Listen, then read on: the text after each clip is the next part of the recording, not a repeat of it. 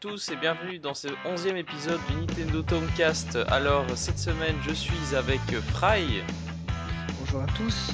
Et euh, comme promis euh, dans le précédent podcast, nous avons avec nous Jumpman.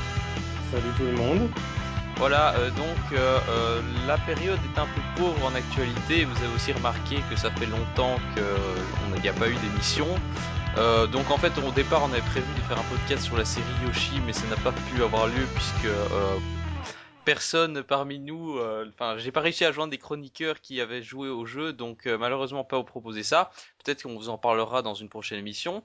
Par contre, à la place, on va vous parler de euh, Nintendo et l'immersion dans le jeu vidéo. Donc, euh, qu'est-ce qui se cache derrière ce titre?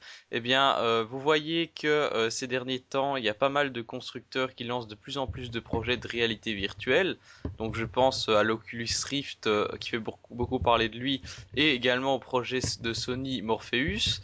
Eh bien, on va un peu essayer de regarder comment Nintendo va se, essaye de se positionner par rapport à ça, et surtout comment ils l'ont fait par le passé alors, euh, à part ça, on va bien sûr parler des quelques news qui traînent par-ci par-là. Donc, on va directement lancer les news. C'est parti pour les news.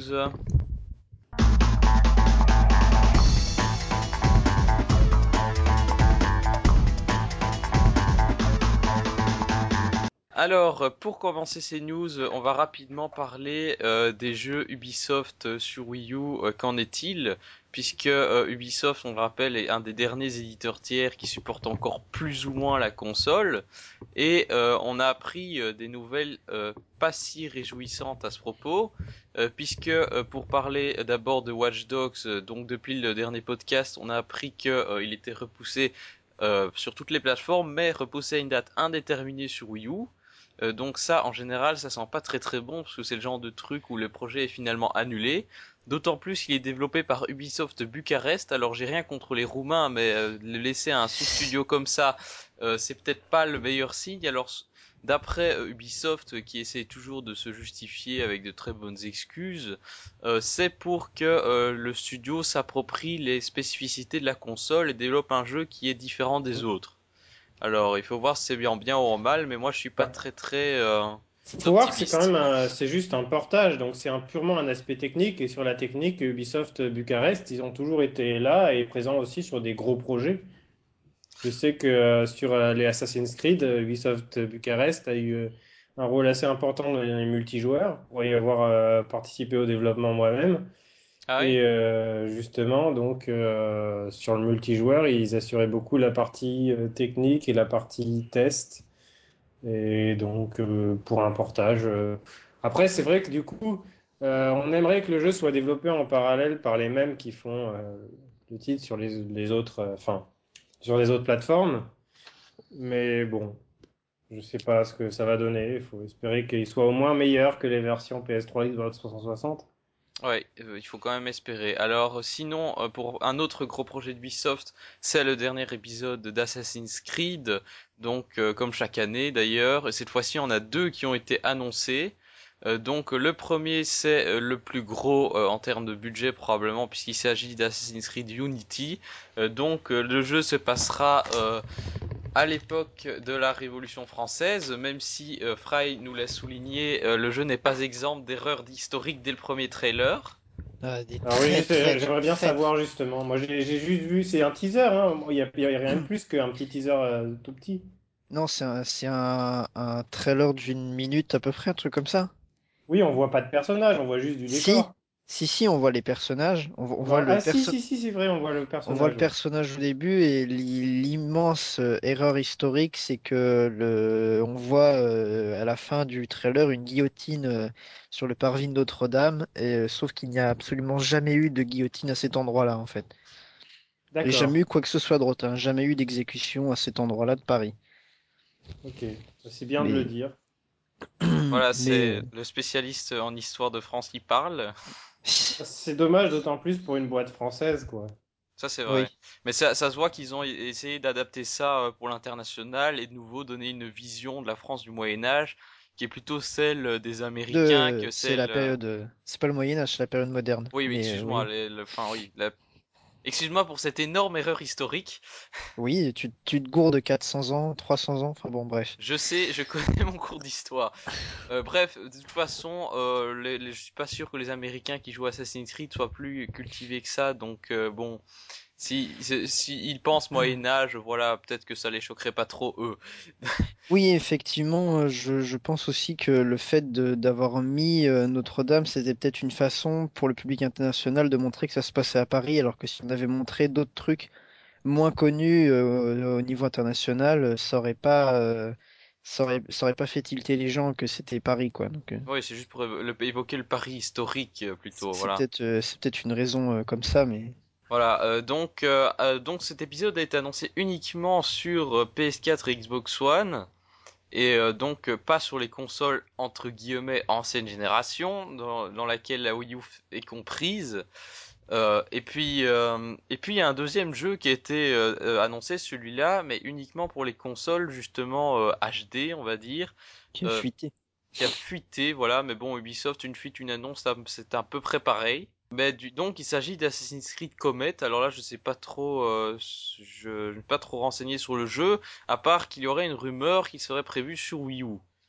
Euh, une, seulement une rumeur. Donc de nouveau, euh, c'est pas gagné gagné, hein. Alors pas du tout, en fait. Effectivement. Alors, je sais pas comment c'est vendu euh, le dernier sur Wii U.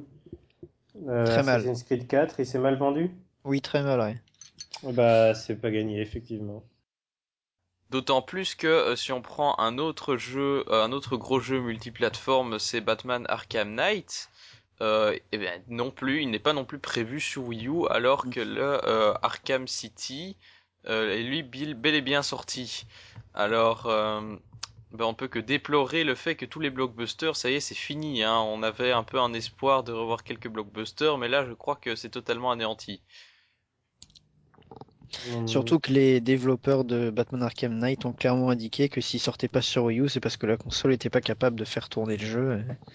Et donc euh, ils sont vraiment très clairs là-dessus. euh, Mais est-ce que le jeu est prévu sur PS3 et Xbox 360? Non, non, Bah il est pas alors, prévu sur bah PS3. alors ouais, ça, ça me paraît assez logique. Alors que Assassin's Creed, s'il est prévu sur PS3 et 360, ce serait quand même un minimum qu'il sorte sur Wii U, quoi. Oui, c'est vrai, c'est vrai. Là, on, peut, on pourra donc plus compter, je pense, à l'avenir sur les gros blockbusters tiers. hein. La promesse de Nintendo au lancement de la Wii U n'a pas été tenue. Oh, ben, on s'en doutait un peu, hein, je pense. En effet. Alors, euh, dans les autres euh, catégories de promesses de Nintendo euh, pas folichonnes, c'était l'année de Luigi qui s'est donc clôturée euh, avec le mois de mars. Euh, et euh, que peut-on en retenir cette année de Luigi, à part le Luigi's Mansion 2 qui a un peu servi de, de bonne raison de lancer cette opération marketing? Pas grand-chose. Hein. Euh, on a eu quelques jeux mineurs comme Mario Dr Luigi par exemple. On a eu euh, quelques plus ou moins des opérations de promotion, euh, pas génial génial non plus. Et puis euh, qu'est-ce qu'on a eu? On a eu un Mario et Luigi sur 3DS euh, qui finalement n'est pas si, enfin ne met pas spécifiquement Luigi en valeur. Donc là de nouveau c'est un peu de l'opportunisme marketing. Donc finalement une année de Luigi qui n'aurait peut-être pas eu lieu d'être quand on sait que d'autres personnages ne sont pas du tout fêtés comme euh, Samus de la série Metroid par exemple.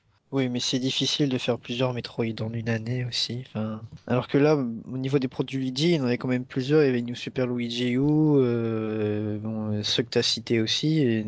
C'est plus facile, enfin, de fêter Luigi que de fêter Samus, si tu veux. Oui, mais je me souviens Je que pour les 25 ans de Mario, par exemple, vous avez sorti une compilation de jeux euh, NES, par exemple.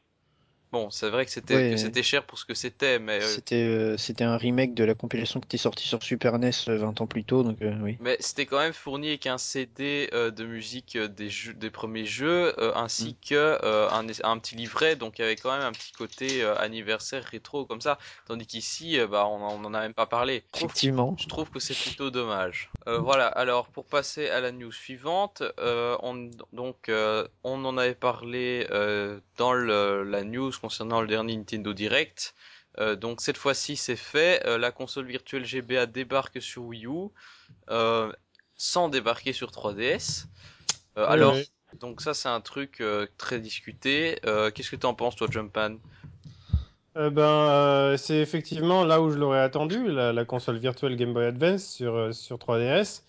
Mais je pense que c'est. J'ai l'impression qu'il y a des raisons techniques et j'ai lu un article là-dessus assez intéressant.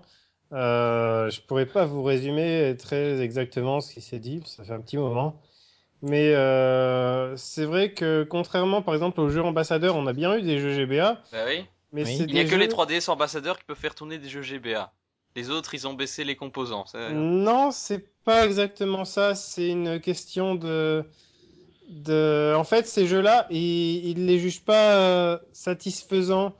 Je pense, c'est des jeux où on peut remarquer qui euh, utilisent le, hum, le processeur ou la partie qui est dédiée au menu, etc.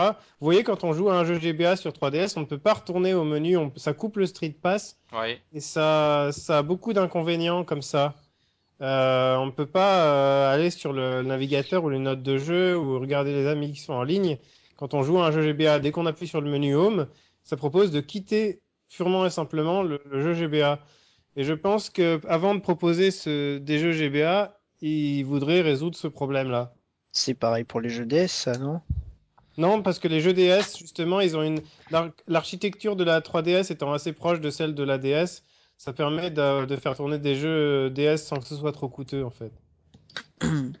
Oui, mais au au niveau de, au niveau du retour au menu, c'est exactement la même chose que ce que tu viens de décrire. Ça, Ah oui? Ah bah alors, euh, Il me semble, bah, je hein. sais pas. Oui, oui, non, bah, c'est vrai. euh, sur le, si tu mets le, le, le menu Home, c'est euh, ça coupe le- la DS. Non, la différence avec les GBA, c'est que ça met la DS en pause. Tandis que sur les jeux GBA, quand tu appuies sur Home, le jeu tourne toujours. Non, ça le coupe sur GBA. Non, non, si tu appuies sur Home, il te propose de couper le jeu, mais le jeu tourne toujours derrière. Tandis que sur DS, quand tu appuies sur Home, ça coupe le jeu. Enfin, ça le met en pause. Ah oui, mais ça le met en pause, mais tu peux aller sur le menu et après tu peux reprendre. Non, non. C'est comme pour les jeux euh, GBA. Je te dis, la seule différence, c'est que euh, les jeux GBA, GBA tournent toujours, tandis que les jeux DS sont mis en pause. Tourne toujours. Quand tu appuies sur Home, tu as une fenêtre sur l'écran tactile qui affiche Oui. voulez-vous voulez-vous quitter le jeu? Oui, Mais le jeu tourne toujours au-dessus. oui, d'accord, Tandis que sur DS, ça le met en pause.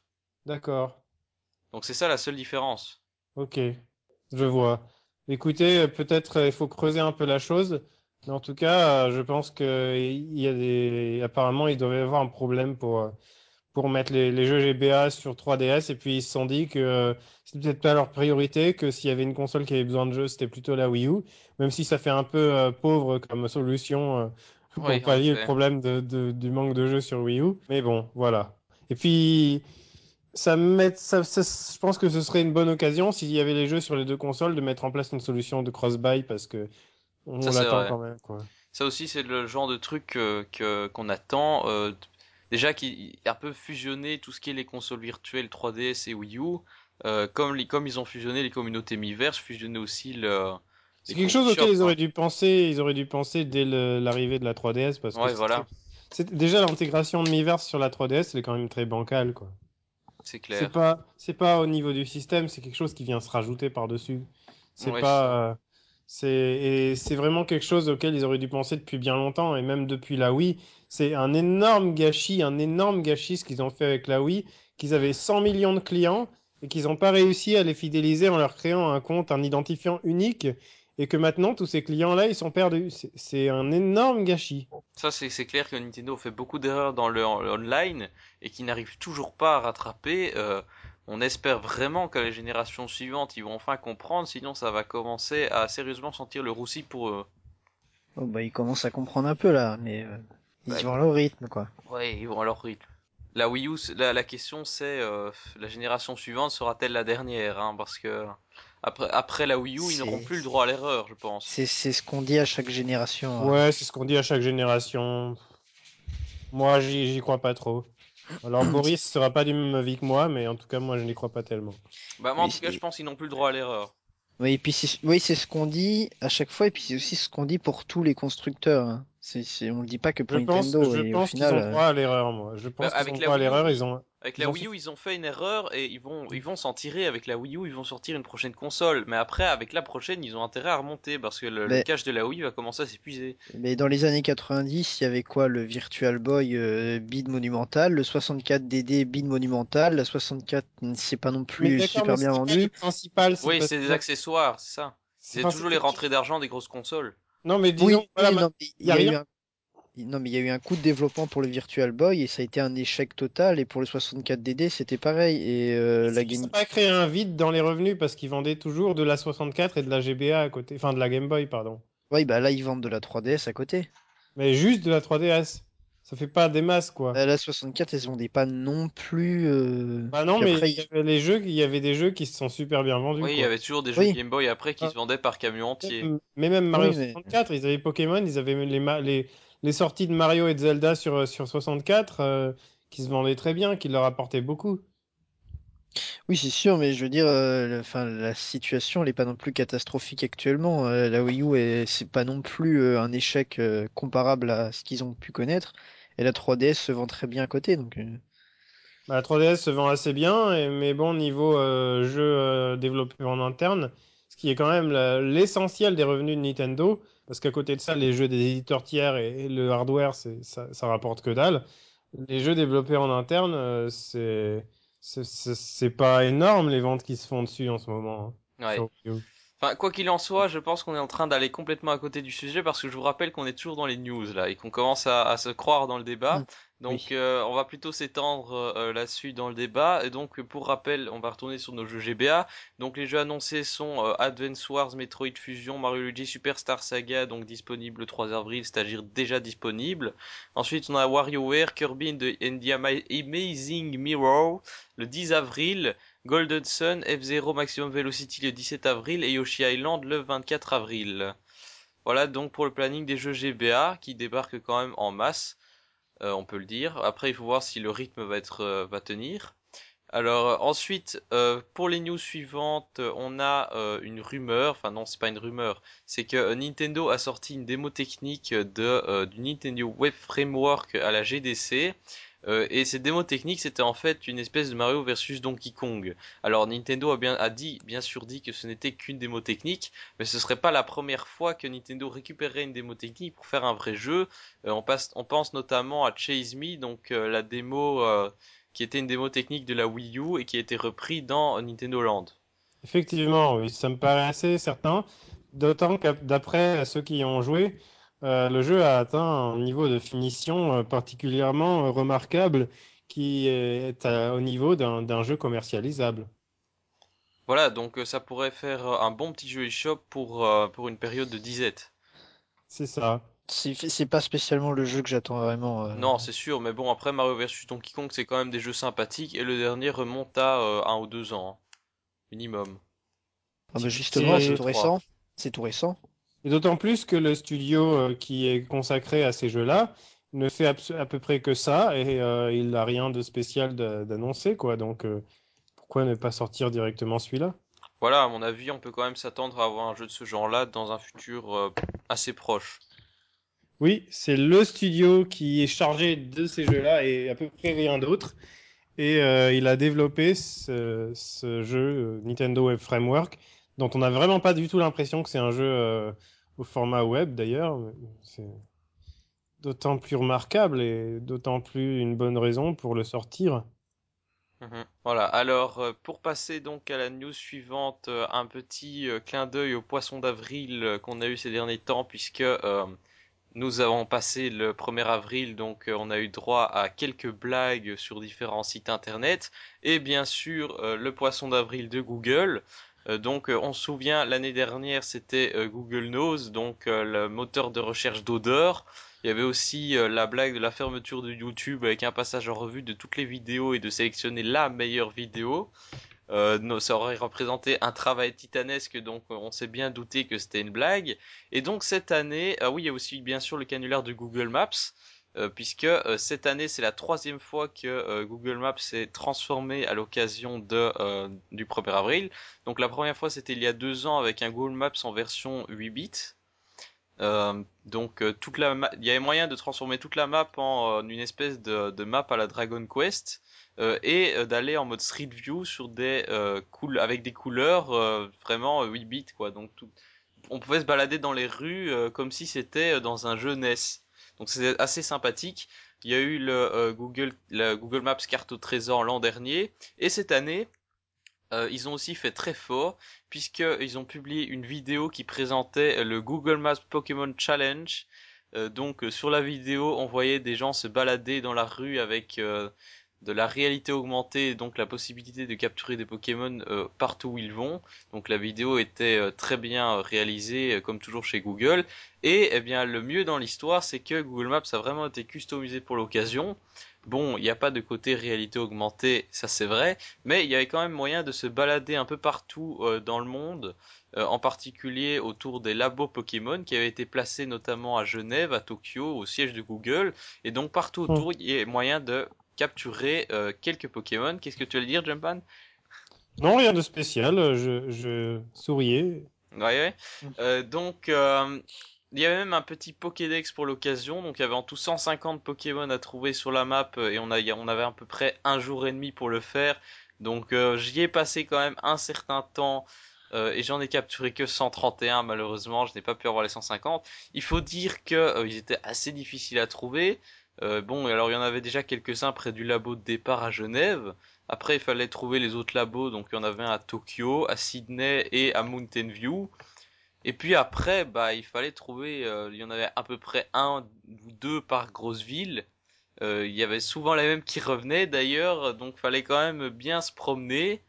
Euh, Je ne sais pas si c'est les mêmes d'une personne à l'autre. Ce sont les mêmes. D'ailleurs, il y a même des... une soluce qui était apparue sur Internet. De... Ah oui, d'accord. Euh, mais euh, c'est vrai qu'après, bon, c'était pas tout à fait la même chose que dans la vidéo de présentation. Ça, c'est sûr, mais c'était quand même un challenge sympa. On va quand même le, on peut, je peux le dire, euh, que euh, on avait dans la vidéo de présentation, c'était quelque chose qui était de l'ordre de la réalité augmentée. Voilà, c'est ce que je Où on se baladait vraiment dans les... Ah, tu l'as dit, excuse-moi, j'ai dû zapper un petit peu. On se baladait dans les, dans les villes et puis on, à travers la caméra, on voyait les, Pokémon. Voilà, donc un poisson d'avril très sympathique et qui a réussi à en tout cas m'occuper la journée. Alors après, on a eu d'autres poissons plus ou moins réussis. Euh, donc par exemple, Pokip a fait son poisson d'avril avec euh, soi-disant l'annonce d'un Pokémon Origins sur euh, Pokémon Origins avec la deuxième génération. Alors bon, cette fois-ci leur poisson était moins, moins bien réalisé que d'autres années. Il y a notamment une année où ils avaient annoncé un pseudo Pokémon gris qui n'est bien sûr jamais sorti, avec tout un tas d'infos. Enfin vraiment le délire, ils ont poussé très loin le délire. Euh, et, ils avaient évidemment mentionné une source anonyme euh, proche de Nintendo. Mais alors, euh, apparemment, personne ne s'y attendait. Enfin, si, justement, tout le monde s'attendait à Pokémon Gris et personne ne s'attendait à ce que ce soit un poisson d'avril. Du coup, il y a même des sites comme Puissance Pokémon qui ont été reprendre l'info et tout ce qui a été dit et en faire une news sérieuse. Et après, quand ils ont annoncé que c'était un poisson d'avril, parce qu'il y a bien quelques personnes qui ont fini par se dire que bon, c'était louche, eh bien, ils, ils se sont fait râler dessus par tous les sites Pokémon qui les avaient repris. Donc euh, autant dire que Puissance Pokémon a perdu beaucoup de crédibilité ce jour-là. En même temps, euh, prendre des, euh, aller piocher des news de sources anonymes un 1er avril, faut le faire quand même. En même temps, si tu la relayes le 1er avril, tu peux aussi dire que c'est toi qui fais un poisson d'avril. Oui, bah on peut vérifier qui a posté la news en premier. Oui, mais là, là en tout cas. Et relayer le poisson d'avril de Ils avaient vraiment râlé parce que par la suite, ils ont dit que c'était un poisson d'avril de Pokébip et en plus, ils avaient mentionné Pokébip comme source. Donc, euh, c'était vraiment une grosse erreur d'esprit critique de leur part. Et du coup, euh, pas mal de fans ont râlé et Pokébip s'est dit que c'était peut-être un peu trop gros et du coup, ils ont fait des trucs mineurs les années suivantes. Mais bon, euh, voilà. Alors après, euh, si on peut prendre aussi le poisson d'avril de PN qui était pas mal, c'est-à-dire l'annonce de la N-pile, donc une pilule à ingérer avec des nanorobots qui qui se répandent dans le corps et nous et nous font littéralement s'immerger dans le jeu. Donc ça, c'était vraiment du gros délire qui m'a bien fait marrer personnellement. Mmh. Moi aussi. Il était plutôt plutôt bien fait dans le sens où euh, ça avait l'air assez réaliste tout en tout, en étant trop gros pour que ce soit un poisson. Oui, oui c'est ça, tout en, est... tout, tout en étant très visible quoi au niveau du poisson. C'était assez réaliste, mais tout était fait pour qu'on pour que pour qu'on voit bien que c'était un poisson. Tout, enfin, du coup, vraiment très bien fait. Et, euh, bah, je félicite euh, celui qui, qui l'a réalisé. le 1er avril, c'est quelque chose qui a beaucoup changé. Avant, c'était un petit truc où on faisait des blagues à ses amis. Et maintenant, c'est la foire au, C'est Internet, voilà, c'est le festival du fake. Voilà. Mais c'est Ça a beaucoup de charme, j'aime beaucoup quand même. Ouais, moi aussi, le 1er avril, je m'amuse souvent à aller chercher les, sur un peu tous les sites internet pour trouver les blagues. Par exemple, sur NLS où euh, Fry avait posté un truc on avait, dont on avait justement débattu euh, la veille dans, euh, dans un débat. Euh, Donc euh, là, c'est c'était drôle parce qu'on était en train de débattre en, en se disant que c'était plus ou moins sérieux ce qu'on disait, et puis t'as repris le truc et tu l'as balancé exactement la même chose le lendemain sur, euh, sur le site. En C'est rajoutant, en rajoutant un truc plutôt gros, puisque le casque de réalité virtuelle, ça me semblait vachement gros pour que ça paraisse pas crédible. Mais... Ouais. De toute façon, euh, maintenant, c'est vrai que le, le but n'est pas forcément de faire croire aux gens, mais de faire un, de, de faire un truc drôle, quoi. Voilà, de faire C'est rire vrai les gens. que moi, je me rappelle, il y a quelques années, j'avais aussi fait ça quand j'écrivais pour PN. Et donc, euh, j'avais fait une. euh, je je m'occupais des charts. J'avais fait un faux chart avec des jeux que j'avais inventés, du genre euh, Léa Passion, euh, je sais plus, euh, truc un peu glauque, euh, Fossoyeur. euh. Ouais, je- bon, c'était. Voilà. Ouais, c'est c'est pour ça que les, justement les poissons qui ont l'air euh, trop euh, trop réalistes, euh, comme Pokémon Gris par exemple, ça en général ça énerve les gens quand ils se rendent compte qu'ils sont fait avoir plutôt que de les faire rire. C'est un peu le revers du poisson d'avril. Oui. Ouais. Ah, un peu comme le poisson d'avril de MonsterHunter.fr. Ah oui, qu'est-ce que c'était? Ah bah ils ont annoncé Monster Hunter, euh, ils ont ils ont annoncé qu'ils avaient une source anonyme chez Capcom qui confirmait la venue en Europe de Monster Hunter euh, Frontier euh, Ultimate Ah ouais, sur ça Wii je U, trouve c'est un peu PS3 dégueulasse et- quand même. hein. Mm. C'est c'est du mau- c'est de la blague de mauvais goût. D'ailleurs, euh, je me suis personnellement fait avoir puisqu'ils l'ont posté le 31 mars et pas le 1er avril. Hmm. Faut Chez toujours se méfier. Chez PN, ils ont inventé une pilule. Euh, donc, euh, une pilule inventée par Nintendo. En l'avalant, on se retrouve dans, dans un jeu. Oui. Bah, c'est ce que j'ai dit, hein. Tu dors, tu dors la moitié du temps en fait, Jumpan, hein. À vous. C'est ça, voilà, ça doit être ça. ouais, je, je dors la moitié du temps. Non, non, c'est juste que, bon, je suis. Voilà. euh, Bref. Ne te débranche pas. Alors, pour refermer cette parenthèse euh, poissonneuse, euh, on va parler de euh, du donc d'une rumeur qui a couru parce que voilà, on va faire le tour des rumeurs du moment. Euh, donc, euh, apparemment, Ray- y- y- ah apparemment, les gens auraient cru à l'arrivée de Raiden dans Super Smash Bros. Tu nous expliques ça, Fry? Oui, c'est Raiden. Non, Raiden, euh, moi, je, je, je suis- je suis pas spécialement un, un grand connaisseur de, de la série Metal Gear. Et il faudra redem- redemander à Boris pour ça. Mais euh, je sais que donc le personnage de Raiden de Metal Gear Solid, effectivement, il y a une rumeur pour qu'il soit prévu dans, Super Smash Bros. Et c'est dû à, à, la personne qui fait la voix de Raiden, qui avait expliqué euh, qu'elle euh, qu'elle avait travaillé pour faire la voix dans Super Smash Bros. Texto, elle avait dit ça. Et ça a créé un énorme, voilà, un énorme vent de rumeurs. Et euh, finalement, il se trouve qu'il s'est rectifié, qu'il s'est trompé. En fait, il parlait de, euh, de, du jeu de Sony, donc PlayStation All Stars Battle Royale. qui n'a pas de nom. Oui, c'est ça. Oui, il est bien- il est bien présent. Ce qui est, ce qui est bête parce que les gens prennent, euh, se prennent Smash Bros pour un, un- pour un PlayStation All Stars Battle alors que en fait c'est c'est l'inverse à la base, mais bon. Bah juste, justement, le, le, c'est justement Sony qui devrait avoir honte de se dire que le type qui a doublé pour son jeu a parlé du jeu de la concurrence au lieu de parler du sien. Oui, oui. De- ce qui, ce qui renforce, ce qui renforce l'idée que euh, finalement le PlayStation Ba- Battle Royale n'était que euh, un Smash Bros like. Bah, c'était totalement euh, assumé de toute façon. Oui, oui. C'est assez visible pour que bon, ils sont impossibles de le nier quoi. Sinon, bah, pour euh, justement rebondir là-dessus, est-ce qu'il y a un personnage d'éditeur tiers que vous aimeriez bien voir sur Wii U? Dans Super Smash Bros puis- Puisque on le, on le dit, euh, un Nintendo Direct pour ce jeu a été prévu euh, donc mardi à minuit ou mercredi à 0h. Euh, donc euh, on attend évidemment pas mal d'infos sur ce jeu sur lequel on n'a pas eu grand chose à part les images de la semaine. Est-ce qu'il y a justement un personnage que vous aimeriez bien voir arriver? J'aimerais bien avoir Tails et Knuckles, moi, mais bon, je dis ça, c'est Ah, parce c'est le fan je de Sega qui peu, parle. quoi. Ah ouais, non mais non mais quitte à avoir Sonic, euh, franchement. Ah, c'est c'est Voilà, quoi. vraiment c'est vraiment pas une mauvaise idée ça. J'y avais pas pensé et c'est vraiment pas une mauvaise idée. Enfin, C'est pas forcément une idée qui m'est venue comme ça, c'est juste que j'ai vu que dans. Enfin, à l'époque de, de Super Smash Bros. Brawl, quand ils ont annoncé Sonic, évidemment, j'étais comme un dingue. Mhm. Et après, quand, euh, dans l'arrière-plan du niveau, je voyais, on- il me semble qu'on voit Tails dans le niveau de Sonic, qui fait des, des tours et tout ça. Je me suis dit, ah, ça serait trop bien s'il y était, quoi. Oui, oui. Mais j'avais jamais pensé, moi, je t'avouerais, mais franchement, Après, je n'ai pas trop d'autres idées, d'autres personnages de, dans Smash Bros. Bah, Bah, je pense que tout le monde pense à Bayonetta et, Oui, si, c'est vrai. Et au, et au personnage de X vu qu'il sort sur Wii U, mais, Mais moi, je veux Shulk d'abord. Mais le personnage de X, il y a peu de chances qu'on le voit puisque euh, il y a rien eu, il y a rien eu d'annoncé. Ou alors, il serait vraiment annoncé au dernier moment, euh, quand après genre après le 3 où on aurait eu les infos sur X. Moi, franchement, je préférerais Shulk parce que bon, le personnage de X pour l'instant, il me, il m'évoque pas grand chose. Moi, tout ce que je veux, c'est qu'ils remettent Lucas. Hmm. Parce que je suis un grand fan de Mother, donc euh, je suis très triste si, sous prétexte qu'il n'y a pas eu de Mother depuis 2006, ils ne mettent pas les, pas les personnages.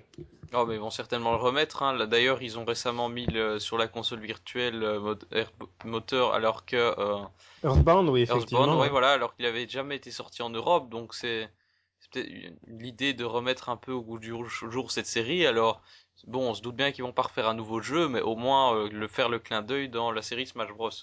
Ouais, c'est vrai. C'est vrai que c'est un signe encourageant, cette ressortie sur, euh, sur console virtuelle. D'ailleurs, on pourrait même avoir, peut-être en rêvant un peu, Mother 3 sur euh, les, vers- les jeux GBA de, de la Wii U. Ah, ce n'est pas impossible, ce n'est pas impossible. Ce sera probablement pas celui qui sera annoncé le plus rapidement, évidemment. Non, c'est sûr. Euh, ensuite, euh, on va parler aussi rapidement d'un DL d'un nouveau DLC pour Sonic Lost World. Donc après celui, euh, celui euh, le DLC Yoshi qui évoquait un peu le futur jeu euh, Yoshi euh, dont on n'a pas de nouvelles dans son design graphique. Euh, eh bien cette Le- fois cette fois-ci c'est un DLC Zelda euh, dans l'univers de euh, bah, c'est plutôt Ocarina of Time je pense. Skyward Sword un petit peu quand même, parce qu'on voit Link sur Oui. l'oiseau. oui, oui, c'est clairement ça. hein. Mais au niveau graphique c'est plutôt euh, style Ocarina of Time je trouve. Bah, C'est un mélange, mais c'est sûr que oui, a- on n'est pas dans le ciel. C'est clair qu'on Ouais. est sur, sur Hyrule. On a le château d'Hyrule en arrière-plan. On a, euh, ouais, on a, on a le style graphique ne reprend pas celui de Skyward Sword. On a plutôt sur l'oiseau un Link euh, du style euh, Ocarina of Time ou, ou Twilight Princess. Et, euh, et de manière générale, l'environnement rappelle un peu la plaine plutôt de Twilight Princess. Euh, donc c'est un mélange, mais C'est un gros mélange ouais. mais le Link en lui-même, il est sur son oiseau. En même temps, c'est pour faire des petits clins d'œil rapides. Ils allaient pas le mettre sur son cheval parce qu'on aurait pu le rejoindre et ça aurait fait bizarre. Ouais. Mais euh, là, donc euh, oui, c'est le Link un petit peu de, de Skyward Sword. Avec les pierres à potins de... euh, de, euh, Ocarina of Time. d'Ocarina of Time. Les poules, alors qu'il me semble que je crois pas qu'on en est dans, Pas dans, dans Skyward, Skyward Sword. Euh, alors que c'est un grand classique. Il me semble que si. Il me Non, semble il n'y a pas de poule, il y a pas de poule. Sûr et certain Il y a des chats, mais il y a des espèces de chats, mais il n'y a pas de poule. Ça, je suis sûr. Il n'y a pas de poule, ouais. Il me semble aussi. Euh, Je suis pas hyper certain, mais... Ah, moi, je suis sûr à 100% qu'il n'y a aucune poule dans ce jeu. Bon, alors, l'avis des auditeurs pour la prochaine euh, émission. Y a-t-il des poules dans Zelda Skyward Sword? Voilà, celui qui a trouvé une poule nous envoie la photo et ils auront mes mea, mes mea culpa. Donc euh, finalement, euh, ce que Sonic Lost World ne se rendrait pas finalement euh, plus intéressant qu'à la sortie avec ses DLC, parce qu'on pourrait peut-être éventuellement en espérer d'autres avec des clins d'œil à Nintendo, euh, alors qu'à la base justement le jeu a pas reçu un accueil fabuleux. C'est clair que moi qui n'ai pas le jeu, d'un coup, j'ai eu un peu plus envie de l'acheter. Oui, c'est pour un peu titiller les fans de Nintendo en manque de jeux. euh, Tu l'as pas encore acheté? Non, je l'ai toujours pas acheté, mais c'est vrai que pour moi, c'est la bonne façon de donner envie déjà aux éditeurs tiers de faire des jeux pour, pour console Nintendo parce que c'est plus vendeur et puis euh, ça, ça a un côté un petit peu euh, honorant peut-être euh, pour un développeur qui va avoir un petit côté fan de qui, qui a, qui a eu une enfance bercée par les jeux Nintendo. Trouver comme ça l'occasion de développer un jeu sur Zelda ou Yoshi, c'est quand même quelque chose. Et puis ça permet de vendre des jeux d'éditeurs tiers qui se vendent assez difficilement de manière générale sur console Nintendo. En effet. Euh, donc, euh, pour passer à la news suivante, donc euh, rapidement, euh, neuf nouveaux trous pour Wii Sports Club basés sur euh, Wii Sport Resort. Donc euh, là, ils essayent euh, un peu de, de compléter les trous sur Wii Sports Club. Euh, Est-ce que ça rend pour autant le jeu euh, beaucoup plus intéressant? J'en sais rien, je crois pas. Non. Non, non.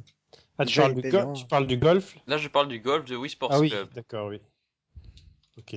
Oui, j'ai pas, été un peu vite, donc ce sont neuf nouveaux trous de golf, hein, basés sur le- les parcours de golf de Resort.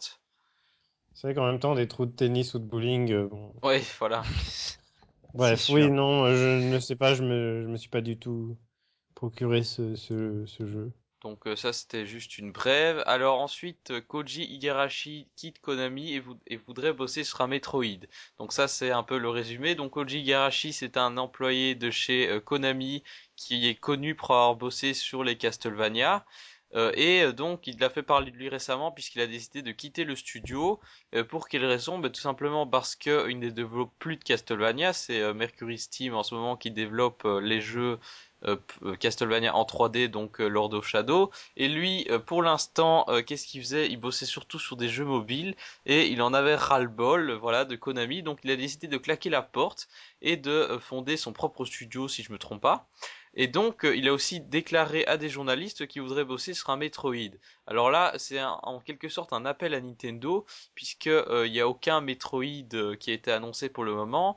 alors, on se doute bien qu'il y en a un qui est en préparation, du moins beaucoup espèrent. Alors, est-ce que serait-ce un Metroid 3D Là, en tout cas, on a clairement un appel à Nintendo de, de vouloir développer un Metroid 2D. Alors, est-ce que vous pensez que Nintendo serait éventuellement intéressé?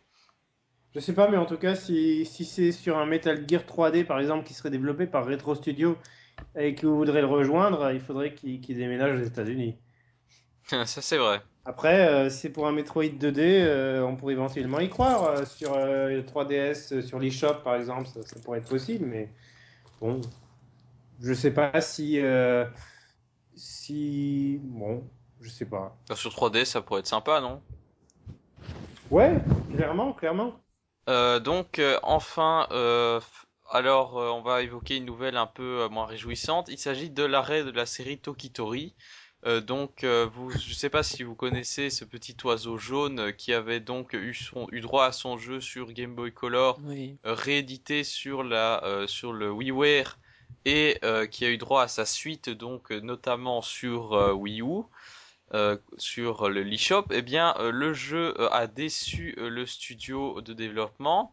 Il a fait un gros flop surtout. Voilà, il a fait un très gros flop.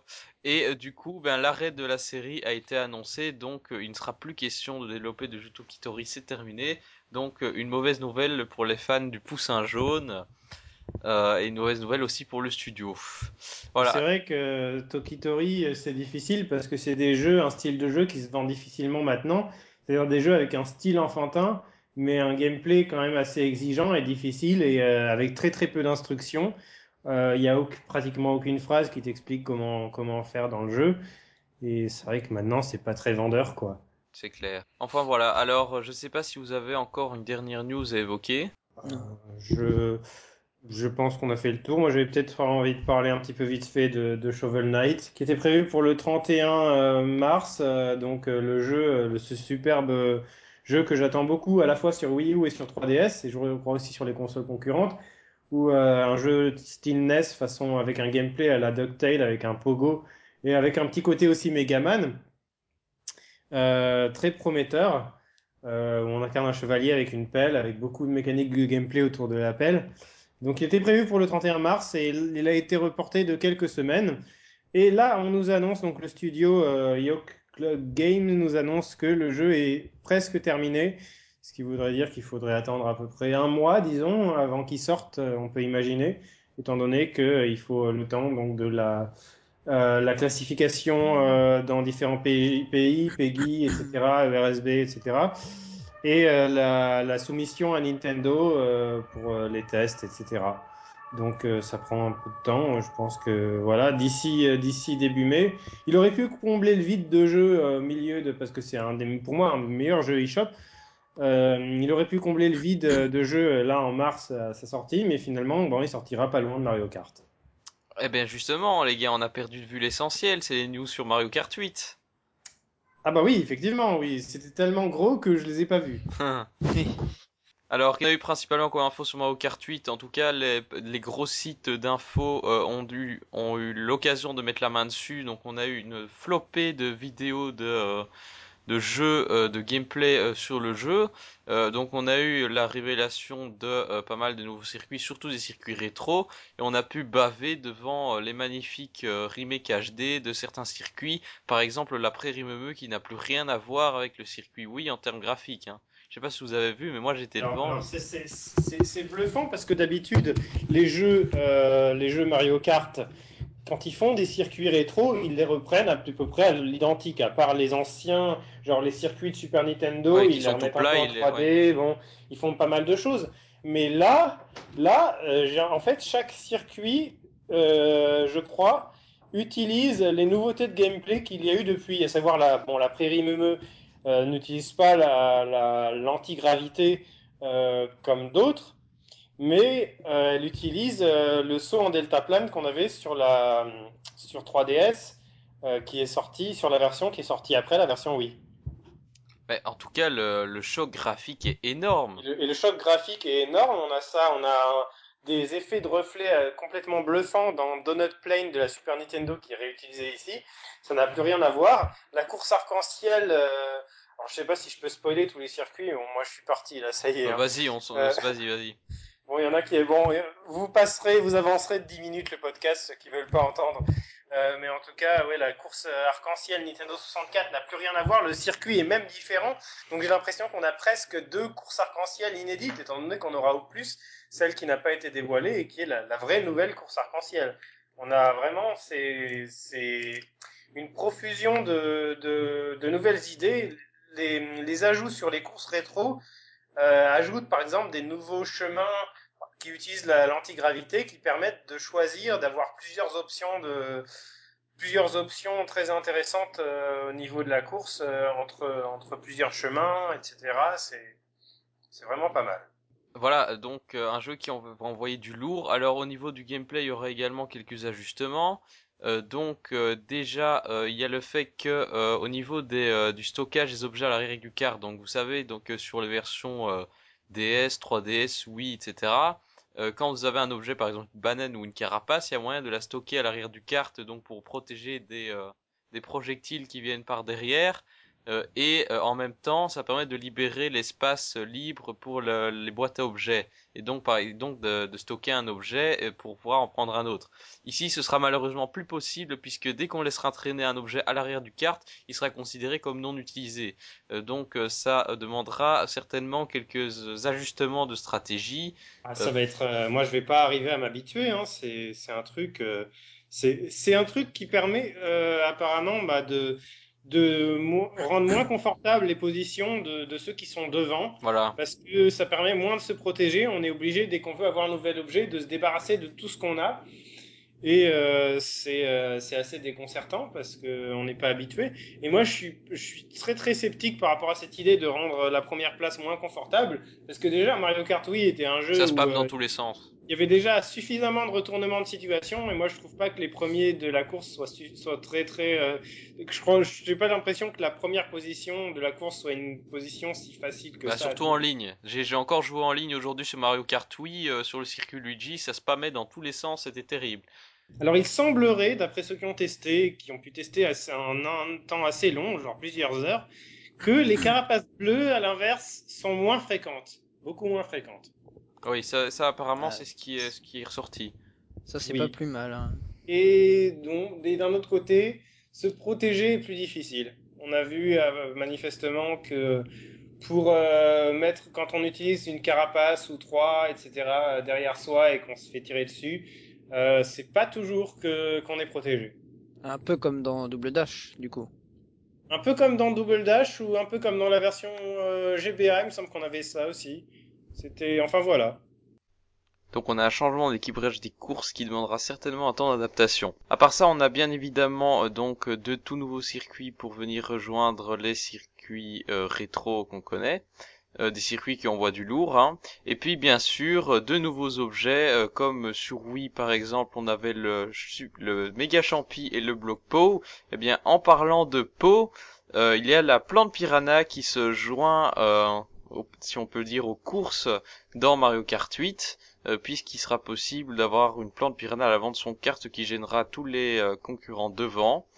Euh, bon, à côté de ça, on a aussi euh, un de nouveaux objets qui ont été découverts. Jumpan m'a dit ça en off, donc que des gens avaient découvert des des nouveaux objets en regardant ce qui défilait au moment où on obtient une boîte. Donc il y aurait apparemment euh, un, un, objet, euh, un Super 8, hein, comme il y avait le, Joker 7 dans Mario Kart 7. Donc euh, peut-être 8 objets. Puis le nouvel objet annoncé, c'est bien sûr le boomerang, qui demandera, donc Jumpal le disait aussi, pas mal de, de, skills pour réussir à le placer correctement. donc voilà, on pourrait s'étendre là-dessus encore longtemps, mais, on, mais beaucoup de temps a déjà été écoulé, donc nous allons directement passer au débat.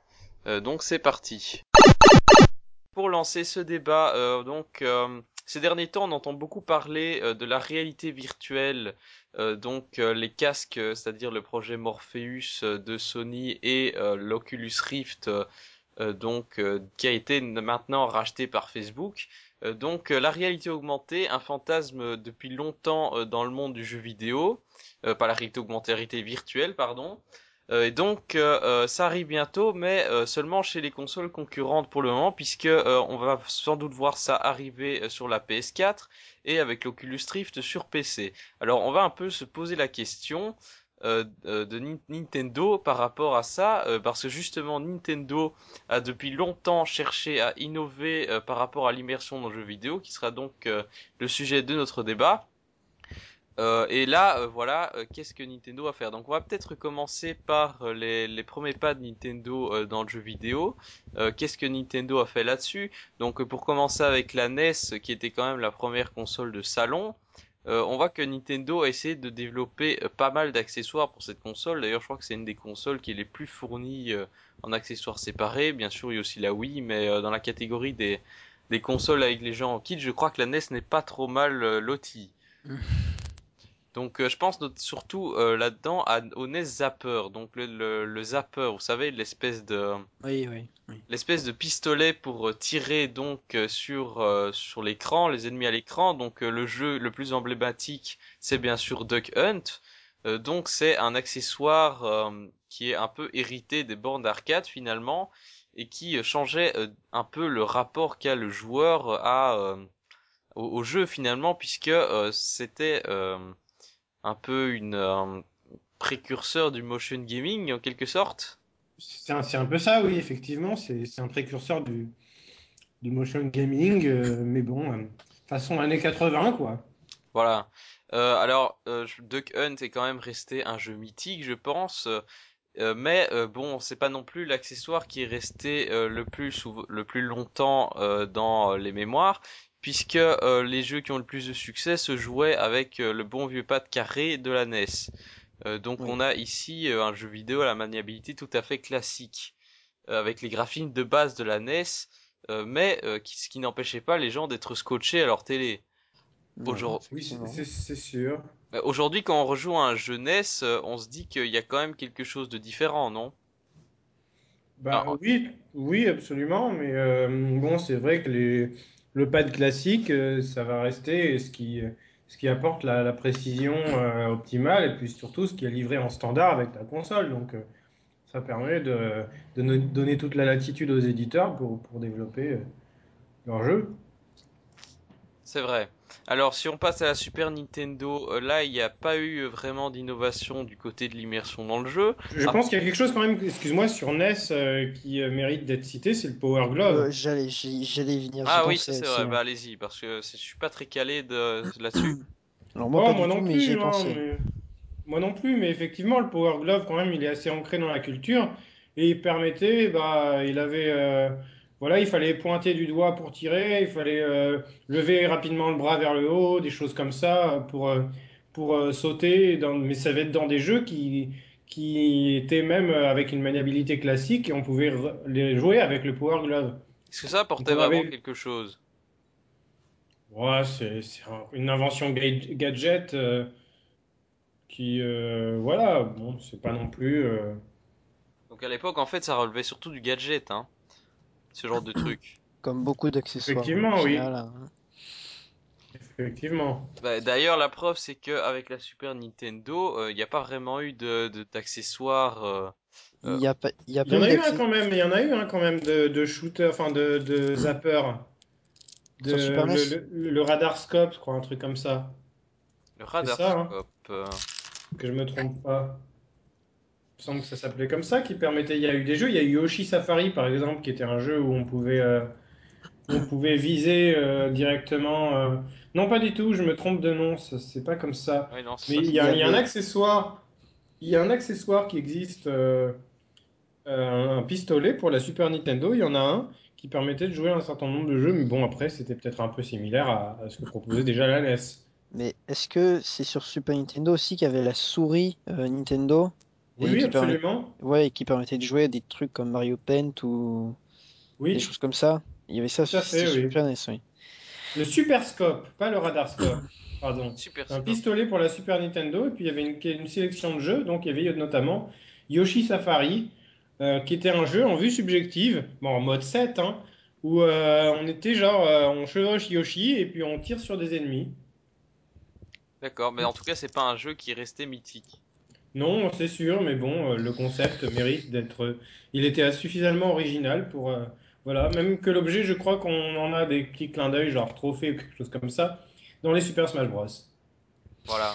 Et sinon, Mais sur euh, la Ouais. Super NES a peut-être pas euh, beaucoup d'accessoires ou d'accessoires marquants comme euh, le Power Glove ou euh, le NES Zapper, mais il y, a il y a aussi euh, sur Super NES une, une grosse grosse évolution euh, de la manette. C'est l'arrivée tout simplement des, des gâchettes. C'est la première fois qu'il y a des gâchettes sur une manette, et c'est une idée, euh, il me semble, de Miyamoto à la base.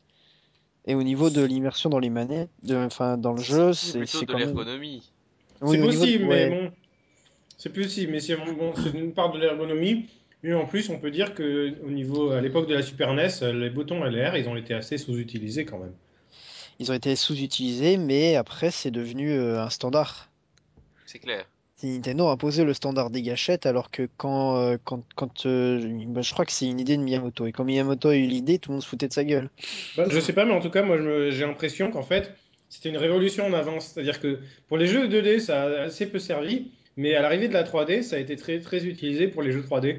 Alors que ça a été Ouais. développé pour une console, euh, pas spécialement, je pense, c'était pas spécialement l'idée de la 3D en tête, mais Bah, justement, euh, justement, la 3D, on va en parler euh, après, mais euh, pour rester sur la Super Nintendo, euh, il y a eu quand même un, un- quand même un bon graphique euh, par rapport à la NES, euh, qui a quand même pas mal amélioré le côté euh, immersif, en tout cas le côté attrayant pour le jeu, euh, peut-être pas immersif, en tout cas euh, y- les couleurs étaient quand même beaucoup mieux rendues sur la SNES.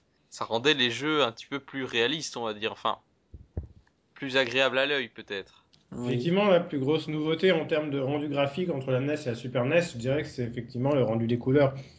En plus d'avoir les sprites, etc., qui permettaient de. Voilà, plus de possibilités sur les sprites, d'en faire des plus grands, euh, plus détaillés, etc. Mais voilà. Et bien sûr, des innovations au niveau audio. Oui, effectivement. Avec une puce fournie par Sony. C'est intéressant de le souligner. Mais donc il y avait possibilité d'avoir beaucoup plus de pistes audio que sur NES. Et que sur euh, Master System euh, et sur Mega Drive, non? Aussi, oui. Oui, oui, c'est vrai. Voilà, alors euh, pour passer ensuite à la console suivante, donc la Nintendo 64, là il y a quand même eu un gros gros changement du côté de Nintendo, c'est bien sûr le passage à la 3D. Donc là, euh, c'était plus du jeu en défilement, en scrolling, c'était vraiment euh, la possibilité la possibilité de se déplacer dans un univers en trois dimensions avec bien sûr Super Mario 64, euh, ce qui pour moi est quand même, ou alors Zelda Ocarina of Time, c'est quand même un gros plus, notamment pour euh, s'identifier au personnage. C'est vrai que c'est c'est un pas supplémentaire en termes d'immersion. Après, euh, oui, oui, après, euh, s'identifier au personnage, ça reste euh, quand même euh, difficile, étant donné qu'on est quand même toujours à la troisième personne, parce que les jeux qui permettent de plus vraiment de, de s'immerger totalement, ce seraient les jeux en first person, Ouais, mais qui eux ne permettent pas une, euh, une facilité dans l'exploration, dans la navigation. euh, le saut, ça a mis très très longtemps à être, à être bien géré, ça, le saut, le saut de la, la plateforme dans un jeu à la première personne. À part dans Metroid Prime un petit peu, mais sinon c'est assez délicat. voilà. Et un peu avant, euh, un peu avant la Nintendo 64, on a eu bien sûr euh, la, la tentative de Nintendo de lancer donc le premier, euh, son premier euh, casque de réalité virtuelle, si on peut appeler ça comme ça. Euh, c'est bien sûr euh, le Virtual Boy connu comme le plus gros échec et le plus gros beat de la firme. Donc une tentative de proposer des jeux en 3D pour euh, une immersion totale, alors que Pas en finalement- 3D, ils étaient pas en 3D. Ah si. Si, si, c'était en si, 3D. les- Le euh, fait tu mettes les, deux yeux, ça crée automatiquement une vision Oui, 3D. oui, oui, oui, mais les, les, dans la réalité, l'image est en 2D, le fait d'avoir deux écrans, deux yeux, ça crée un faux effet 3D, mais le jeu en lui-même n'est pas en 3D. C'est pareil que sur la 3DS, Ah oui, hein, la, pareil la que sur la 3D 3DS. relief, c'est pareil. C'est une ligne sur deux qui projette une image différente. c'est pareil, ouais. Oui, les- oui, non, mais je veux dire, le, le, le- 3D. oui, mais dans le jeu, le, le jeu est pas en Oui, 3D. non, c'est pas la c'est- 3D isométrique, ça je c'est- suis d'accord, c'est la Non, 3D mais- stéréoscopique. Bah, il y a Oui, quand même oui. un petit peu de polygonal dans certains jeux, genre tennis, il me semble qu'il était. euh, Enfin, Mario Tennis, pardon. C'était du gros fil de fer en tout cas. hein. Ouais, ouais, bon, c'était. Bon, c'était pas, ouais, c'était pas trop de la 3D polygonale, mais en tout cas, euh, niveau. euh, c'était de la, la 3D relief, quoi. Ce qu'on appelait avant euh, euh, en- vision en relief, et qui maintenant s'appelle 3D, et du coup, dans le jeu vidéo, quand on parle de 3D, on sait plus si on parle de l'un ou de l'autre. Mais enfin, oui, c'était de la, c'était de la 3D relief. ouais. Oui. C'est effectivement, oui. Oui, alors Oh, euh, quel chat. Le Virtual Boy c'est le plus gros échec commercial de Nintendo. Mais pourquoi? Alors déjà, euh, le fait que euh, était au tout début, enfin, il y avait eu quelques tentatives par avant, mais c'était l'une des premières tentatives de faire de la réalité virtuelle. Euh, donc euh, pourquoi ça n'a ça n'a pas réussi? Euh, bon, déjà la qualité de l'écran était vraiment pas au top, hein, au niveau Il n'y avait de. pas de jeu. Il n'y avait pas de jeu. Oui, évidemment, mais imagine, euh, là, je pense que c'est déjà au niveau technique que ça coinçait, c'est pas directement Ouais, je, je sais pas si c'est la ludothèque euh, qui était quand même. Il y avait un, un Wario Land, il y avait, il y avait Mario Tennis. Ah oui, il y, a- il y a que 20 jeux au total. euh, C'est normal, c'est parce que c'était les jeux du lancement. C'est les jeux du lancement, après. Justement, justement parce que Nintendo, non, la console a quand même duré un an et Nintendo n'a jamais réussi à aucun moment à lancer de véritables projets de développement de, dessus. Et, euh, et aussi parce que il y a aussi, je pense, l'effet de technologique, c'est que bah, la console devait sûrement être vendue trop cher. Enfin, si on peut, le, Oui, sûrement, sur- et puis, c'est- euh, c'est- ça devait sûrement être vendu trop cher et puis les les les les le- les choix techniques, c'est-à-dire que au lieu d'être en couleur, le, la- juste les en jeux rouge. étaient en, oui, c'était en rouge foncé et en rouge clair parce que les couleurs coûtaient beaucoup trop cher et il y avait des prototypes couleurs mais qui n'ont qui étaient considérés comme beaucoup trop chers à produire. ouais, autant, la Game Boy, on- autant la Game Boy, quand elle est sortie, on se disait, ouais, c'est en noir et blanc, c'est pas terrible et tout. Finalement, c'est très très bien passé parce que par rapport aux concurrentes, ça ne consommait pas beaucoup de batterie, etc. Autant à l'époque de la Virtual Boy, quand même, ça a beaucoup avancé les choses et, et les gens euh, se passaient un écran en noir et blanc comme ça, avec des graphismes limite dignes de la SNES, et alors qu'on passait à la PlayStation, à la qualité CD, etc. Ça passait pas, quoi. Donc c'est vraiment d'un point de vue technique. Est-ce que Nintendo était flemmard? Non, non, c'est vraiment, je pense, que c'est vraiment des choix de coûts de production et le prototype couleur, il existe et ils l'ont testé, mais, mais c'est un choix, c'est exactement comme, euh, comme la Game Boy où ça coûtait trop cher ou euh, Et, et puis même, je pense qu'il y a, qu'il y a- qu'on- ce qu'on retrouve avec les débuts de la 3DS où la 3D euh, provoquait une certaine, un certain refus de la part de pas mal de gens. euh, On retrouvait aussi à cette époque-là, euh, je pense que c'est c'est pas très bien passé, le fait de, de séparer les images entre les deux yeux pour, euh, pour avoir une image en relief, ça faisait un peu mal à la tête. Mais pareil que ça. ça donnait envie de vomir au bout de 5 minutes. oui, Ah il y a ça aussi. Moi j'ai joué, j'ai joué 5 minutes au Virtual Boy et je, je me portais très bien. hein. Ah oui. Oui, oui. Oui, mais enfin, c'est peut-être euh, le jeu prolongé. C'est comme les premiers euh, prototypes. euh, le premier prototype d'Oculus Rift, il avait tendance à aussi donner des nausées.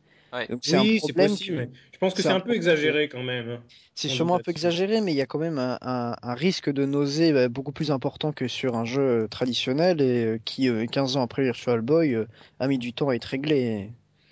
Et pour avoir un, pour avoir un truc complètement où le risque est complètement presque nul, il aura fallu attendre l'Oculus Rift version 2, quoi. Donc, euh, Est-ce que vous pensez que euh, Nintendo avait vraiment les, les moyens de pouvait aurait pu se donner les moyens de créer euh, un véritable casque de qualité? Est-ce que vous pensez surtout qu'ils misaient beaucoup là-dessus ou ils l'ont sorti en, Mm. dans l'optique d'un d'un gadget finalement d'une espèce de sous-console?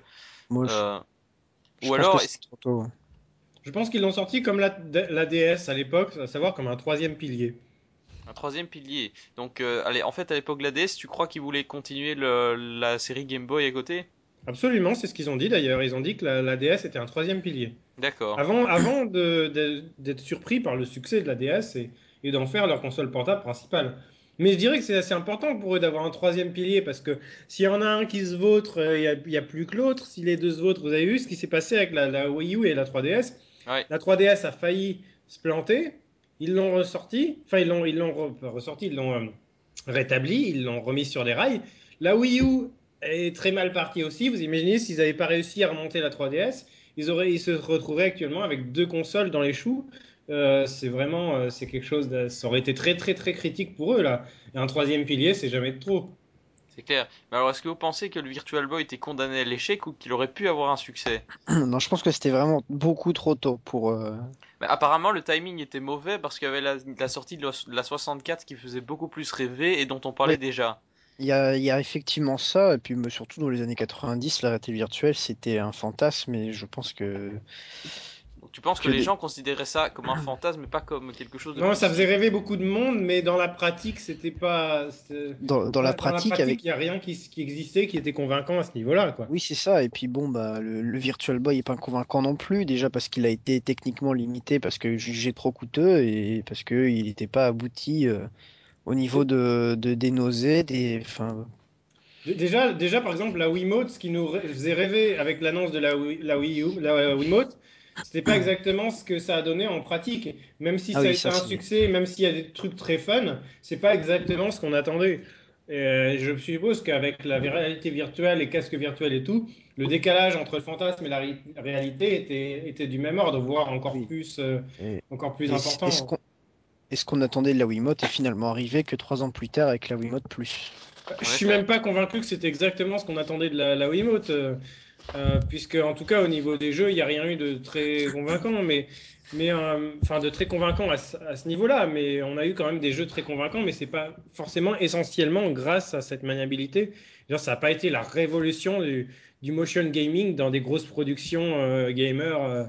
Euh, complètement bluffantes avec une immersion de dingue avec la Wiimote et tout, ça n'a jamais vraiment existé ça. Bah, en tout cas, je pense, pour revenir au Virtual Boy, que ça a été un vrai traumatisme pour Nintendo. Parce que euh, après cet échec dans euh, quelque chose, justement, qui était censé être un gros bond pour l'immersion, euh, c'est plutôt la 64 qui donc qui faisait rêver à l'époque. Et puis au moment de concevoir la GameCube, donc il y avait donc la possibilité. Euh, d'ailleurs, ils avaient réfléchi à porter euh, les jeux GameCube en 3D. Mais bon, évidemment, à l'époque, les écrans 3D étaient extrêmement peu répandus. Mais il y avait quand même des prototypes de jeux comme Luigi's Mansion qui étaient euh, donc euh, en- euh, qui étaient euh, qui pouvaient tourner en 3D apparemment. En 3D relief, tu veux dire, oui. 3D oui, oui, en relief, 3D voilà. relief, ouais. Mais, mais il me semble qu'à ce sujet, quand Sony euh, s'est mis à faire des jeux 3D relief sur PS3, il me semble que Nintendo a fait une blague en disant que la 3D c'était une fonction cachée de la GameCube et qu'il fallait la débloquer. Bah, mais c'était euh, juste une- bien, et bien évidemment une blague, mais il me semble qu'il l'avait fait ça. Ah mais oui, oui justement, c'est moi j'avais lu aussi qu'ils avaient de- même fait un prototype de Luigi's Mansion euh, en 3D, mais Ouais. que justement à cause du Virtual Boy et du fait que la 3 les écrans 3D ne soient pas répandus, ça n'avait jamais eu lieu. Euh, Voilà, bon, c'est ça, en fait, c'est une blague, mais en même temps avec une réalité historique Voilà. euh, derrière. euh, alors après, euh, là je pense qu'on va pas euh, euh, C'est aussi avec la GameCube qui était né le gameplay asymétrique de la Wii U. Oui, ça aussi. Donc finalement, la Wii U, euh, la Wii U, la 3DS, euh, ça a été esquissé avec la, la GameCube probablement. Mais euh, justement, le GameCube, ça n'a pas été jusqu'au bout de ses idées. Est-ce qu'on peut vraiment le reprocher? Puisque, en tout cas, pour ce qui est de la 3D, euh, c'est clair que le marché n'était pas prêt. Non, puis la technologie non plus. Voilà. C'est ça. Par contre, pour ce qui est du gameplay asymétrique, là, il y a peut-être moyen qu'ils qu'ils en fassent plus que ce qu'ils ont fait. Bon, le Oui, gameplay mais- asymétrique. Mais c'est quoi le gameplay asymétrique? C'est juste qu'il y a deux joueurs qui font pas la même chose, quoi. Oui, c'est ça. C'est juste, c'est juste une appellation commerciale d'un truc qui, qui existe depuis super Qu'ils ont longtemps, hein.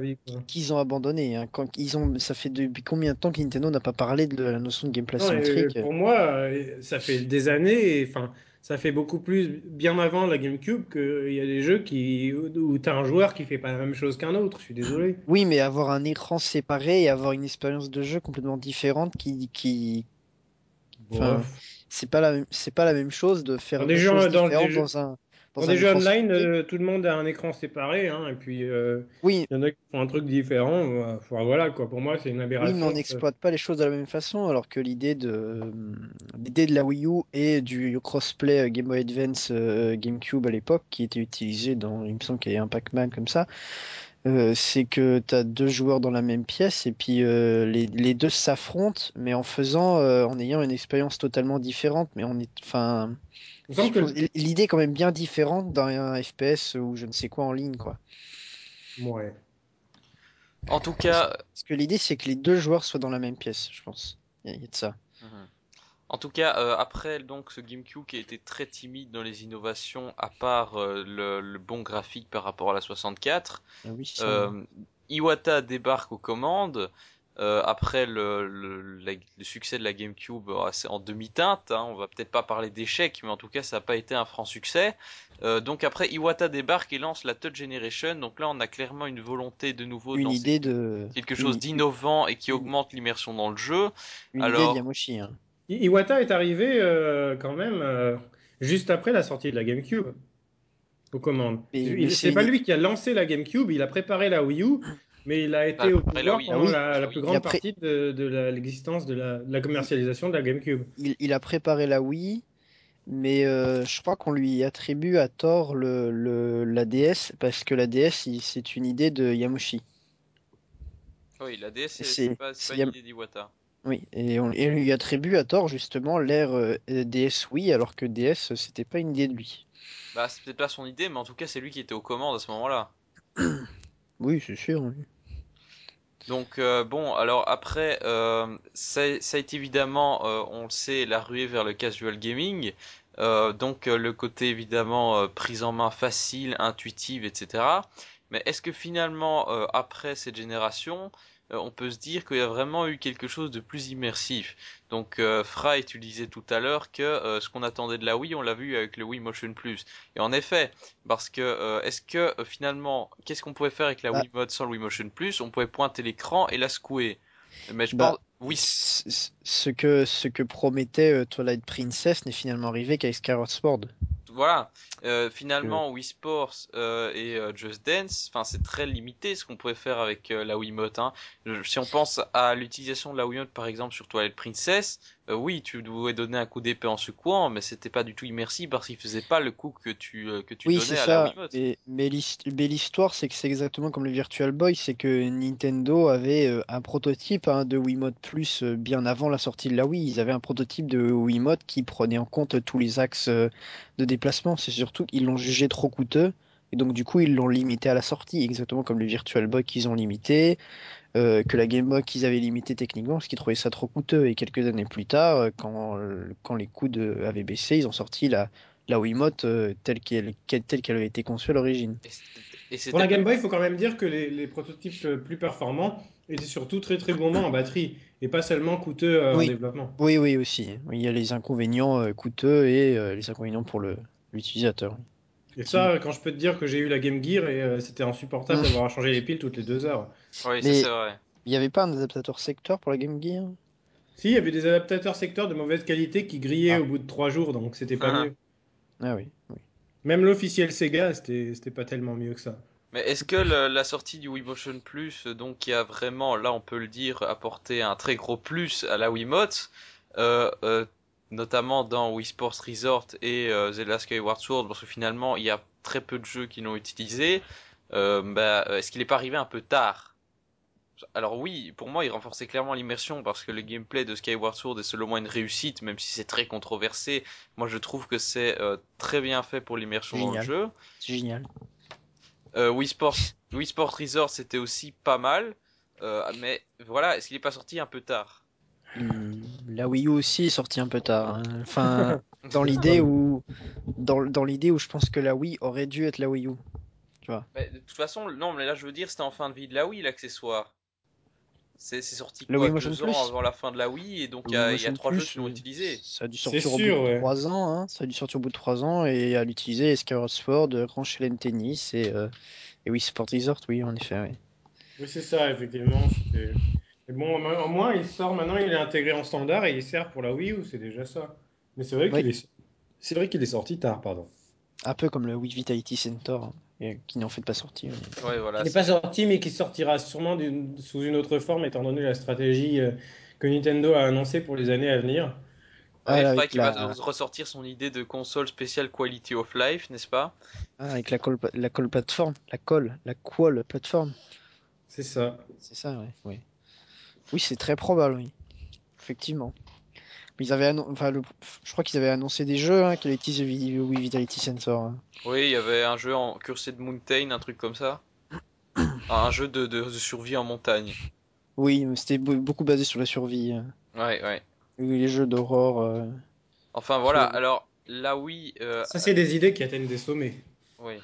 ça c'est sûr. Merci Jumpman. Ah oui, c'est vrai, c'est la première blague de, ce, de Jumpman de ce podcast. Merci. T'en as fait, t'en as fait une pas mal tout à l'heure aussi.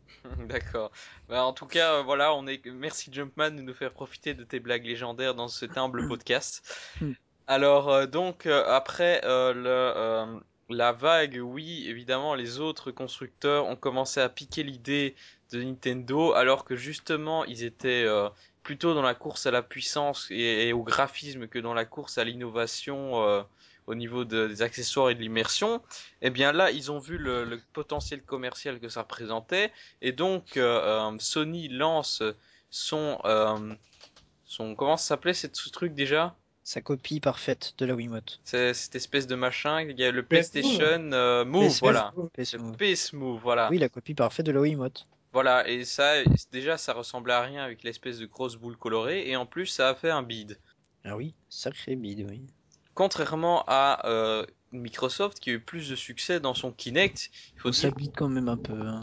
il faut que le Kinect, c'était pas spécialement une copie, hein, ça venait d'une société Non. israélienne qui a voulu vendre ça à plein de Oui, oui. sociétés.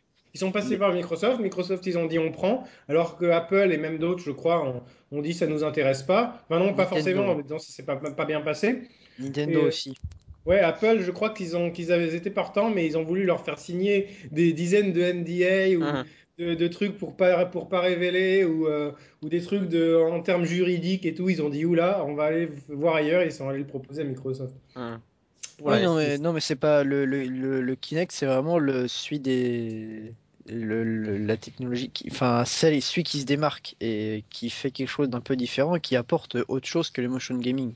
Oui, c'est- pas une copie, mais après c'est vrai que est-ce Mais que c'est ce qui a motivé est-ce que est-ce que la Wii U a, non, pardon la Wii a, a motivé Microsoft à investir là-dedans? Bah, ouais. a Oui, j'en suis convaincu. D'ailleurs, c'est pas oui. pour rien que tout est sorti à peu près en même temps, c'est-à-dire le Wii Motion Plus, le, PS Move et le, le Kinect. Après, le Kinect, c'est un truc qui, qui a quand même beaucoup plus persisté puisque euh, Microsoft en fait l'un des fers de lance de la Xbox One. Ouais. Euh, ap- après, peut-être que c'est plus spécialement pour le, le côté motion gaming, plutôt pour le côté caméra, micro, etc. Ah, sûr. ils essayent de l'imposer comme fer de lance de la Xbox One euh, Ouais. contre, le, contre le gré des clients. En effet. Ils ça. essaient aussi d'espionner le consommateur dans son salon, comme le faisait remarquer Lilian dans un, dans un podcast précédent. Oui, enfin oui, ça, ça reste à prouver, mais Voilà, euh, mais bon. oui, oui, Microsoft c'est des méchants, ils vous espionnent chez vous. Enfin bon, heureusement qu'ils ont reculé depuis que le le, le, le Kinect n'est plus obligatoire.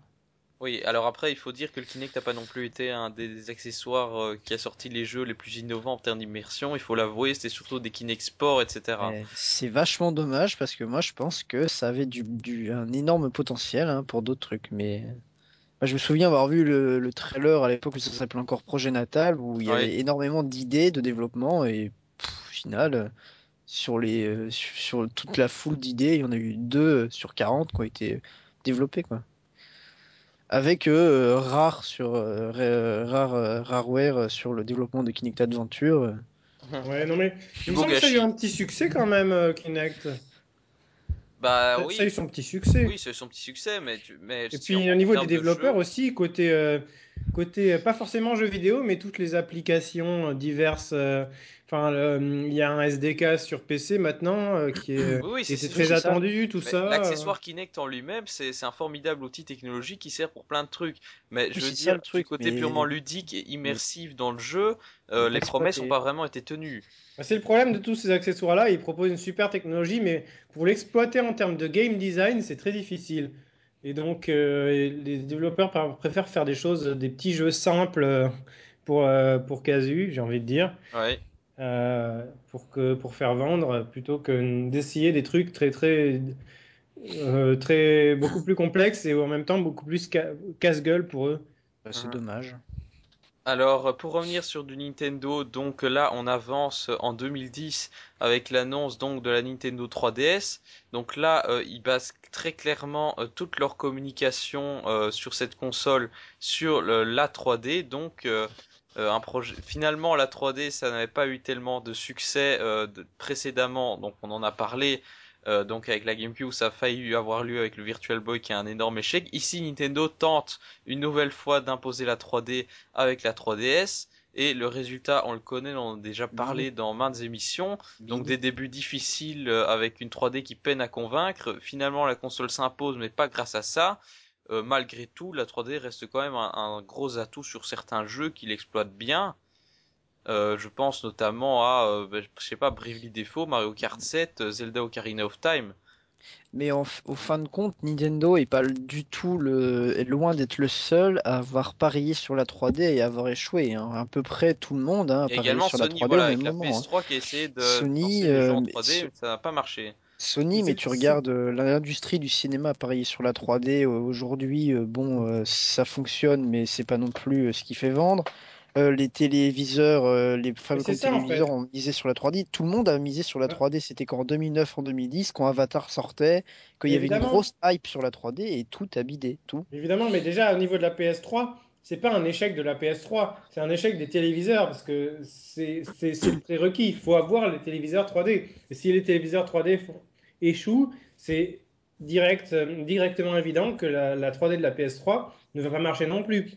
De manière générale, c'est vrai que les téléviseurs, euh, les industriels ont eu tendance à, à trop vouloir euh, faire vendre grâce à telle ou telle innovation. Maintenant, c'est plus la 3D, c'est la 4K. Ouais. Mais Ouais. sauf que les gens, ils renouvellent pas leur téléviseur comme leur téléphone portable. Ils attendent en général euh, plusieurs années. Je suis- D'ailleurs, c'est culturel et puis c'est tout à fait normal d'attendre au moins 5 ans avant de renouveler Oui, son clair. téléviseur. Après, c'est la Étant donné qu'ils sont passés à la 3D, à, à la HD, ils sont passés à la HD pour certains il y a moins de 5 ans, les gens ils disent ouais, ça va, on va pas racheter un téléviseur Ah, quoi. moi, ça fait, ça fait Et deux ans que je passe à la, à la HD avec euh, l'achat de la, la manuelle télé pour la Wii U. Hein, moi, donc, j'y Ah, suis voilà. toujours pas. hein. Moi, je suis toujours pas la HD. Donc, euh, Moi je suis passé à la HD il y a 2 ans donc. euh, moi, c'est pour la Wii U que j'ai acheté une télé 1080p. Et pourtant, Moi, on est, et pourtant, on est des jeunes. de- Et pourtant, on est des jeunes euh, qui sont assez euh, dans la- bien dans la technologie et tout. Alors, euh, imaginons euh, les gens qui ont, qui ont 50 ans, quoi. Je veux dire, euh, Oui, ça c'est sûr. non. euh, la- la- Enfin, voilà. Puis, La en- 3D, en- euh, qui en en- plus n'est pas forcément au point, il faut des lunettes. euh. Oui, voilà, c'est ça. Et puis en plus du, du fait que ça n'ait pas marché sur PS3, ça marche pas non plus à la télé, puisque euh, au début des téléviseurs 3D, il y a énormément de chaînes de télé qui voulaient se lancer dans des programmes en 3D, et toutes ont abandonné ou, ou Ah oui, carrément euh, mis, au, mis, placard, quoi. franchement, les, même les, les films 3D, ça n'existe pas des masses euh, en Blu-ray, en machin, euh, en DVD. Au, au- bah, à part au cinéma, c'est vrai que au, au cinéma, c'est vraiment le seul endroit où la 3D réussit à fonctionner, mais Ah, c'est pas, c'est ce qui fait. Elle a été forcée aussi au cinéma, Oui, la 3D. effectivement, oui, oui, que- Et puis voilà, et puis du coup, c'est un prétexte pour vendre un peu plus cher les la places. ça technologie s'est quand même vachement améliorée depuis, euh, depuis justement 2009, parce qu'avant on portait des lunettes euh, assez imposantes, euh, alors que depuis euh, il y a eu une grosse évolution et maintenant les, les, les lunettes 3D actuelles passent vraiment, euh, bah, pas inaperçues, mais ça, ça s'est quand même vachement Oui, amélioré, c'est quoi. possible. Mais après, sur les téléviseurs à la maison, je sais pas si c'est vraiment pareil, parce qu'à la Non, maison, là par contre il faut non. quand même. euh, Enfin, ça dépend. Enfin, la, les 3, la 3D pour le, au cinéma, ça avec des lunettes passives, alors qu'à la maison, il faut peut-être plus avoir des lunettes actives. Ça dépend, C'est ça dépend. Oui, ça dépend. En plus, le téléviseur, euh, c'est pas pareil que l'écran de cinéma. Il faut être vraiment bien en face et tout. Enfin, c'est compliqué, quoi. Mais donc c'est un problème technologique pour le moment. Et aussi le problème du Oui, parc de, de téléviseurs installés. Mais donc est-ce que vous Ah oui, pensez que le- la 3D sur euh, les, les consoles de salon a un avenir? Ben, ouais, mais je veux dire, ce sera, ça va jamais s'imposer, à mon avis, comme stand, le standard. euh, il y aura toujours des, des jeux sur la 3D, quoi. Pour moi, c'est certain. bah, un peu comme il y a toujours des jeux en scrolling 2D. Bah ouais, mais à une Oui, époque, il n'y en avait plus, ils sont revenus.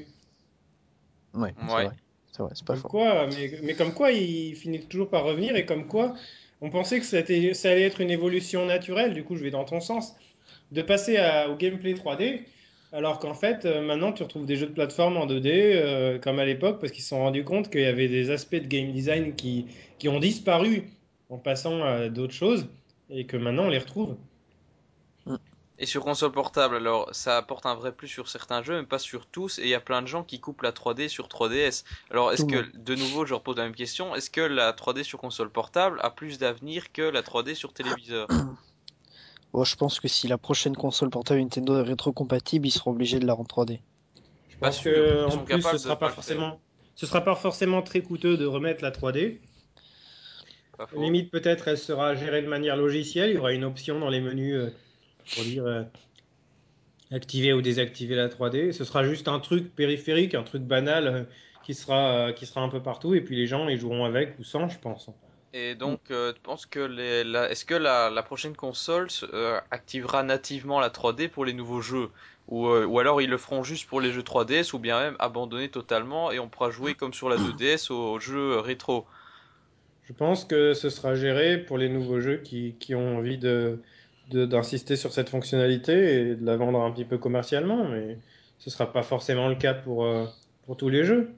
Ce sera banalisé, je dirais. Ce sera un truc, il y aura certains jeux qui le... Voilà, comme on a actuellement des jeux... euh, on... on a toutes sortes de jeux.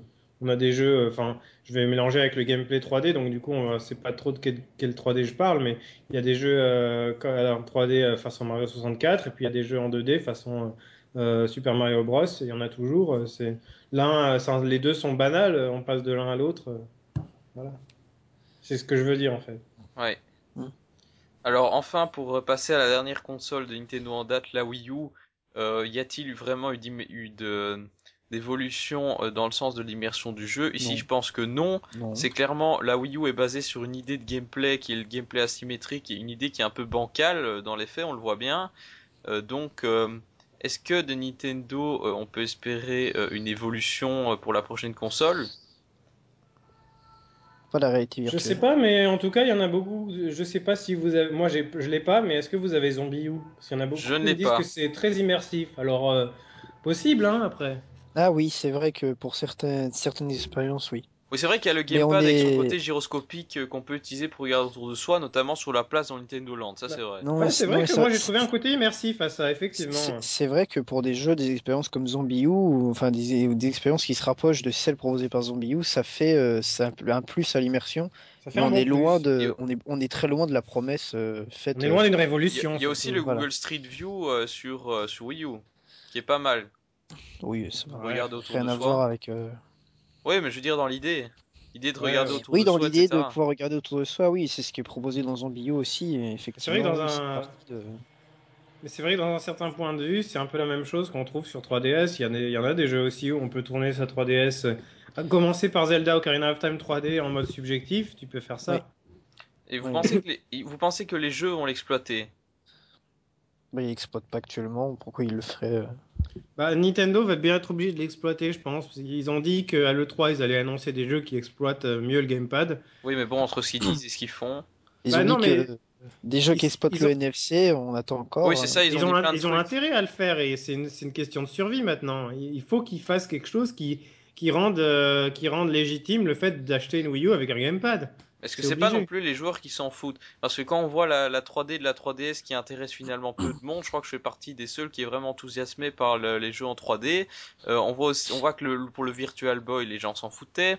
Est-ce que globalement les gens aiment euh, l'immersion, à part certains geeks les plus euh, les plus technophiles euh, euh, Voilà. Euh, est-ce qu'il y a vraiment, est-ce que les- les- le public veut du jeu immersif? Ou euh, Bah, préfère du jeu Bah, euh, il simple achète- le, le, le public il baffe bien sur des jeux ultra photoréalistes, euh, machin Moi, je pense que le genre public- c'est trop réel. alors oui, oui, il cherche des jeux immersifs, le public. Moi, Je pense que le public, il, suit à la condition que la proposition soit pertinente en termes de- d'utilisation. Si, si Je Nintendo propose des jeux, du contenu vraiment qui est, qui est satisfaisant, euh, comme avec euh, la, la, la manette Nintendo 64, le stick analogique, c'était leur innovation. Qu'est-ce qu'ils ont fait avec? Ils ont fait Mario 64, un jeu qui est exactement calibré pour. Pour la Wii U, il n'y a pas exactement ça. Il n'y a pas le jeu qui dit voilà ce que c'est la Wii U. Euh, vous avez un aperçu d'à quel point c'est une révolution euh, avec je, ce jeu. je Je suis pas d'accord parce que tu compares avec la concurrence. euh, Est-ce que tu as un jeu qui dit voilà ce que c'est la PS4, voilà ce que c'est Xbox One? Il n'y en a pas. Et pourtant, les consoles se vendent. Les Ah non, consoles mais là, se c'est vendent c'est pourquoi? l'évolution, l'évolution mais- la plus bateau, c'est l'évolution. Bah ouais, de- mais, mais les deux puissance. consoles se vendent pourquoi? Parce qu'il y a le nom PlayStation, parce qu'il y a le nom Xbox, parce qu'il y a une grosse Oui, bien hype dessus. Elles se vendent alors qu'il n'y a absolument aucun intérêt. Ouais, ouais. Moi, je dis que c'est une condition nécessaire. J'ai pas dit que c'était une, con- enfin non, j'ai dit que c'est une condition suffisante, mais pas une- forcément une condition nécessaire. Tu vois, dire qu'une console peut se vendre pour autre chose que euh, que la proposition elle-même, mais euh, Mais moi, je pense qu'il y a, Enfin, Euh, je pense qu'il y a vraiment un désamour envers Nintendo et je pense que la concurrence se vend euh, exactement pour les mêmes raisons que les iPhones se vendent, tu vois. C'est pour la marque plus que pour. euh, Et je pense que Nintendo, a- a- bah, avec les généra- la génération précédente, a énormément souffert de son image auprès des, des gamers et donc du coup, on voit bien ce que ça donne avec la Wii U. quoi. ouais, je sais pas. Pour moi, euh, pour moi, c'est il y a, y quelque chose qui, qui cloche au niveau de la, de la proposition de Nintendo. Aussi, il y a aussi ça, mais ils Oui. toujours pas réussi à expliquer ce que c'était la Wii U. C'est ça, euh, ça aussi, c'est vrai. C'est ça, voilà. C'est le problème de com Parce que- hein. Alors que Mario 64 expliquait très bien ce que, ce que c'était que la Nintendo 64 et ce que c'était que la- la- le stick analogique. Hmm. Il n'y a qu'à voir les boss, les Bowser où il fallait le faire tourner comme ça et tout. C'était. D'un c'est coup, sûr. tu comprenais pourquoi il fallait un stick C'est analogique. sûr quoi. qu'ils n'arrivent plus à expliquer le, le- les innovations qu'ils proposent. Peut-être parce que eux, ils ont vraiment finalement. le- Est-ce que Nintendo Land, c'est pas qu'une démo technique de la Wii U? Euh, Est-ce qu'ils ont Oh. vraiment des vraies idées de jeu derrière avec ce concept-là? Ou c'est euh, juste, euh, voilà, ils attendaient à ce que les, les développeurs tiers aient des idées ou que eux, ça leur vienne comme ça? Que J'en sais rien, mais en tout cas, c'est pas du tout dans leur philosophie. Leur philosophie, c'est de proposer un matériel et un logiciel qui se répondent mutuellement, qui vont de pair exactement. Et euh, c'est pas du tout ce qu'ils ont fait avec la Wii U. C'est clair. Donc euh, pour aller voir un peu aussi du côté de la concurrence, donc euh, le, vraiment ce qui a lancé le regain d'intérêt pour la réalité virtuelle, c'est l'Oculus Rift. Donc une nouvelle fois, nous proposait vraiment de la réalité virtuelle, mais cette fois-ci peut-être plus crédible que toutes les tentatives précédentes qu'il y a eu, avec, c'est nota- sûr, ouais. avec notamment un accéléromètre, un écran 1080p, etc. Euh, donc euh, l'Oculus Rift qui a suscité beaucoup d'engouement de beaucoup de développeurs, on pense notamment à des gens de chez euh, Valve, euh, évidemment Facebook qui l'a racheté, et ça c'est peut-être une euh, mauvaise nouvelle. euh, Enfin, Je a- pas dessus, moi, hein, c'est fini. Ouais, moi, Ouais. moi depuis que j'ai appris le rachat par Facebook, tout mon enthousiasme s'est envolé. Euh, parce que bon, euh, Facebook, qu'est-ce qu'ils vont faire? Ils vont commencer à nous mettre des publicités jusque dans le dans le, fond de, de la rétine ou quoi? Quand je pense que c'est un jeu qui a été développé, euh, enfin qui a été kickstarté. Un casque. Oui, oui, c'est le justement Un le jeu, plus gros pardon. succès sur Kickstarter.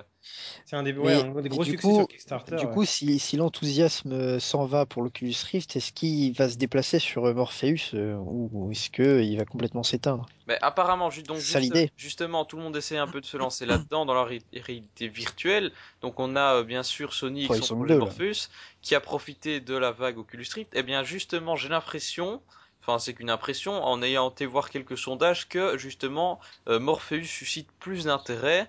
euh, Peut-être aussi parce que c'est destiné à une console en particulier, tandis Mais que l'Oculus Rift c'est vraiment pour le, c'est axé joueur PC. Je pense si- que c'est sûrement euh, Je pense- le- la faute à Facebook. hein. Moi, je pense que c'est aussi la force commerciale de Sony parce que apparemment, d'après ce que j'ai vu dans les tests qui ont été faits de de- du Morpheus, ce n'est pas génialement convaincant. J'ai l'impression que ça va être comme les autres innovations de matériel de chez Sony.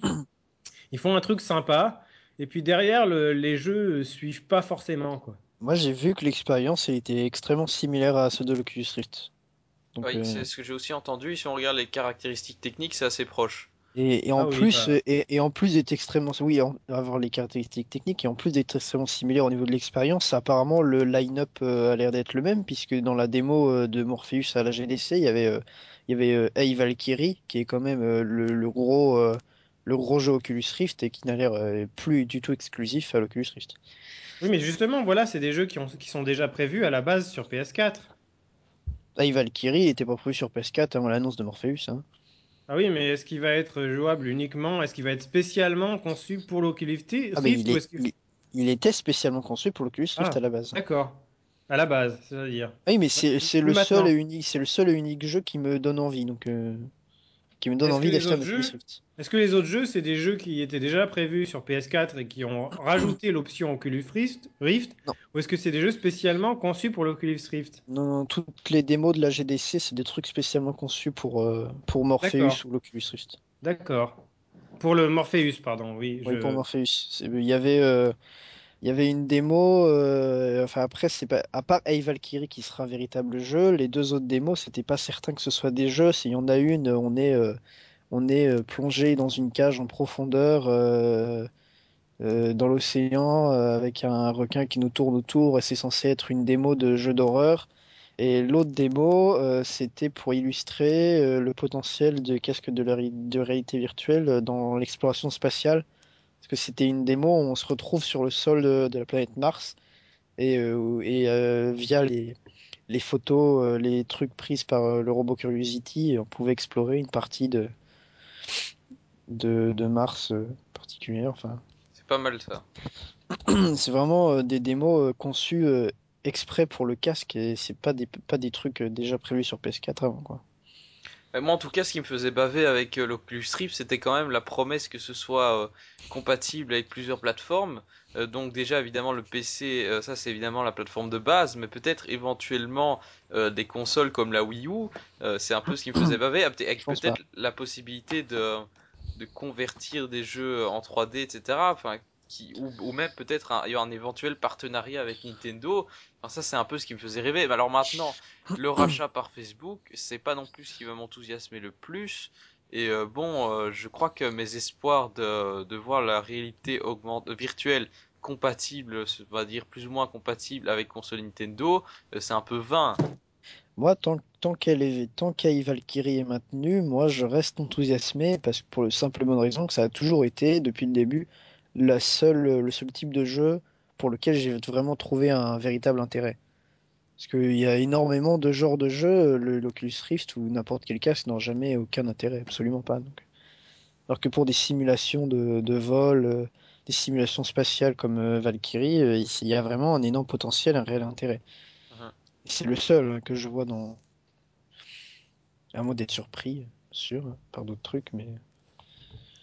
Ouais, bah alors du coup, est-ce que vous pensez que l'heure est venue euh, pour la réalité virtuelle? Est-ce que vous pensez Non. que ce qui était dans les années 80 un peu compliqué à cause de la technique de l'époque, est-ce que c'est devenu possible maintenant aujourd'hui de proposer une réalité virtuelle qui marche, euh, qui fasse, euh, qui suscite aussi l'engouement du public?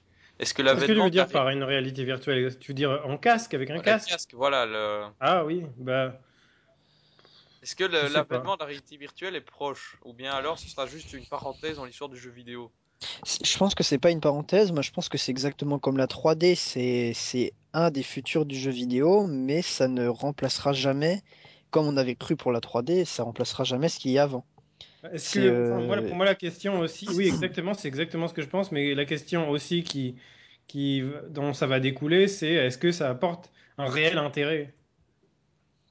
Bah, je pense que sur certains Bah, jeux, pour, oui, très clairement. pour certains types de jeux, oui, mais, mais pas pour la totalité. C'est pour ça que c'est comme la 3D, ça, ça, ça sera jamais euh, un truc qui viendra euh, tout révolutionner. C'est un des futurs, mais pas le futur. C'est ça, oui. C'est c'est- c'est un peu ce que je pense aussi. En tout cas, du côté de Nintendo, moi, je dirais que ils suivent vraiment leur propre chemin, donc euh, c'est pas parce que les autres font de la réalité augmentée qu'ils vont en faire aussi. Mhm. Mais ça reste euh, mon. Oui, je pense. Je pense que Nintendo se lancera pas dedans parce que c'est exactement comme, euh, comme pour les jeux smartphones, il le dit, c'est que c'est pas un nouvel océan bleu, quoi. C'est pas un, un nouveau truc à exploiter. C'est les d'autres se sont déjà lancés dedans et du coup, euh, pour Nintendo, c'est Mais c'est étonnant parce que c'est par rapport à ce qu'on a vu justement dans le reste, dans le début du débat, euh, c'est beaucoup Nintendo qui a, qui a fait des avancées là-dedans par le passé, qui a innové en termes d'immersion, etc. Euh, et finalement, maintenant, ils ont choisi un axe assez différent qui fait qu'on se dit que finalement, bah, ça va plus être eux maintenant. Mhm. Donc euh, finalement, Ouais. Nintendo n'est plus à la, te- la pointe de l'innovation euh, ces derniers temps. Alors est-ce qu'on peut espérer voir une grosse innovation technique euh, sur Wii U Ou bien est-ce qu'ils vont essayer de plus ou moins rejoindre la réalité virtuelle en rendant par exemple l'Oculus Rift compatible avec certains jeux, ce qui serait euh, pas trop mal. Ou bien alors est-ce qu'on pourra débarquer un truc comme l'écran haptique? Non, je dis ça parce que certains avant l'annonce de, enfin avant après l'annonce de la Wii U, mais avant qu'on ait toutes les informations sur le sujet, certains ayant vu une image d'un chien qui caressait, de, quelqu'un qui caressait un chien sur l'écran, ils se sont dit que c'était un écran haptique, donc euh, qu'il y aurait moyen de, de toucher euh, les poils du chien et de ressentir le contact. Ce sont des technologies qui sont encore balbutiantes aujourd'hui. Euh, pas tant que ça. Pour le pour, pour l'écran qui renvoie des sensations, pas tant que ça. Hein. bah disons que ça coûte très cher. Bah non, parce que c'est à deux doigts d'arriver sur les smartphones cette année ou l'an prochain. Possible, ouais. En tout cas, moi, ce serait pas totalement étonnant je dirais que Nintendo n'est plus le leader de l'innovation, mais ils innovent quand même dans leur propre voie à chaque fois, sans suivre les autres, mais ils innovent. Euh, ils trouvent des petits trucs, par exemple justement la, 3D, euh, la 3D sans lunettes, euh, c'est toujours à peu près les seuls, même s'il y en a qui ont essayé de suivre, c'est toujours les seuls à s'y être vraiment engouffrés à bras le corps. Et donc ils innovent un petit peu de temps en temps, mais après ça va pas être dans les gros trucs principaux où ils risquent d'avoir Sony et Microsoft en concurrent là, ça risque d'être un petit peu délicat. Mais après, le problème aussi de se lancer tout, seul dans une innovation, c'est que s'il y a personne qui suit derrière, le truc a finalement peu de visibilité et, euh, ben, finalement les gens s'y intéressent pas trop. Bah, il, suffit de garder, comme ils ont toujours fait, le secret jusqu'au dernier moment et euh, le dévoiler et très vite le sortir et en profiter un maximum avant que que ce soit copié. Ouais, mais si on prend, si on prend aussi les innovations technologiques qui marchent, en général, sont justement des trucs où il y a plusieurs constructeurs dedans. Je prends par exemple la, la smartwatch qui s'apprête à débarquer maintenant. C'est un truc qui aurait tout à fait été possible de faire euh, précédemment, et c'est maintenant seulement qu'il euh, y a un gros engouement là-dessus. Pourquoi? Parce qu'il y a un ou deux constructeurs euh, qui sont lancés dedans et du coup tous les autres suivent et ça commence à, ah au niveau marketing à être la guerre dessus et là les gens commencent à s'y intéresser petit à petit. Je pense que Nintendo évite justement ça. Je pense qu'ils évitent de suivre les autres euh, dans les trucs où tout le monde se précipite parce qu'ils savent qu'ils seront pas forcément les plus forts et ils vont préférer justement euh, dans, dans, le secteur de la santé, etc. Nintendo, ils vont dans le non-wearable, c'est-à-dire les trucs qui se portent pas sur soi, contrairement aux montres et aux, tous les trucs qui sont euh, qui commencent à se répandre bah, pas ils mal. Ont fait le, le, comment le podomètre pour la DS là. Moi, je pense que c'est exactement pour ça qu'ils se, ils se lancent pas dans le marché des smartphones parce que tout le monde y est déjà et ça n'a plus aucun intérêt, quoi. Non, mais de toute façon, ils seront pas forts là-dedans. Euh, enfin, je veux dire, c'est clair et net que pour moi, Nintendo, ça va pas être une société qui va faire de la, d'un appareil multifonction euh, bureautique avec une interface, euh, enfin une, belle interface. Déjà, il faut voir que l'interface avec la Wii U et la 3DS, c'est vraiment pas ce qu'il y a de meilleur, quoi. Donc voilà. Non, ça, je crois pas non plus. Hein. Dire, ils sont encore aux écrans euh, monotouch, euh, tactile capacitif. de toute façon, ils ont pas le... Non, résistif au contraire.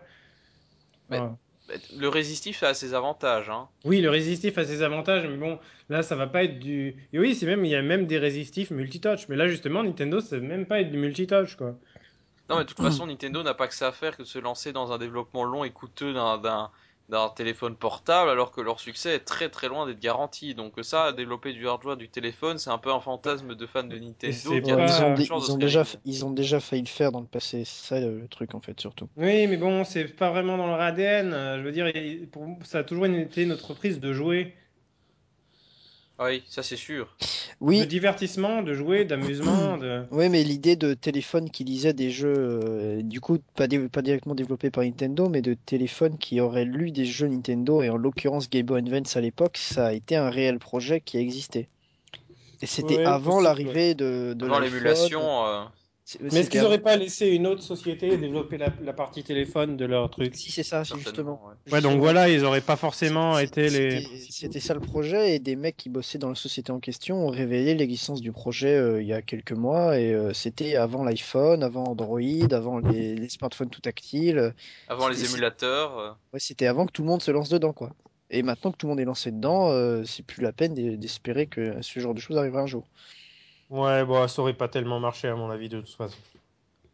Ah, ça, on n'en sait rien. Voilà, bah, je pense que c'était le mot de la fin sur ce débat, sauf s'ils avaient encore quelque chose à rajouter là-dessus. Non. Non, pas spécialement.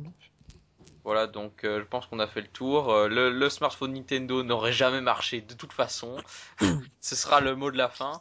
Non, pour le allez, euh, virtuel, eh ben, de toute façon, on, on va dire qu'ils suivent leur propre voie. Voilà, euh. Nintendo suit sa propre voie, c'est un peu le, le- ce qu'on retiendra de ce débat. Voilà, donc euh, nous sommes arrivés au bout de cette émission. Euh, donc, euh, comme à chaque fois, on vous propose de donner votre réaction à propos du podcast, donc sur le forum, euh, le sujet du forum de NT euh, que j'ai, dont j'ai mis le lien dans la news, ou sur Twitter ou YouTube. Donc sur Twitter, euh, ntomcast. Euh, bien sûr, euh, on vous rappelle de suivre nos chroniqueurs du jour. Donc, euh, arrobas pingolion 3000, je crois que vous commencez à le retenir. Euh, arrobas fryrumple, tout ça aussi. Euh, fry underscore rumple. Et euh, Jumpman, donc ton Twitter c'est JumpmanFR, c'est bien ça? C'est ça, tout à fait. At JumpmanFR. De la même façon que mon Facebook ou, euh, ou mon YouTube. Ou, euh, voilà. D'accord. Et t'as pas une blague qui te vient pour faire cette conclusion? Non. C'est dommage.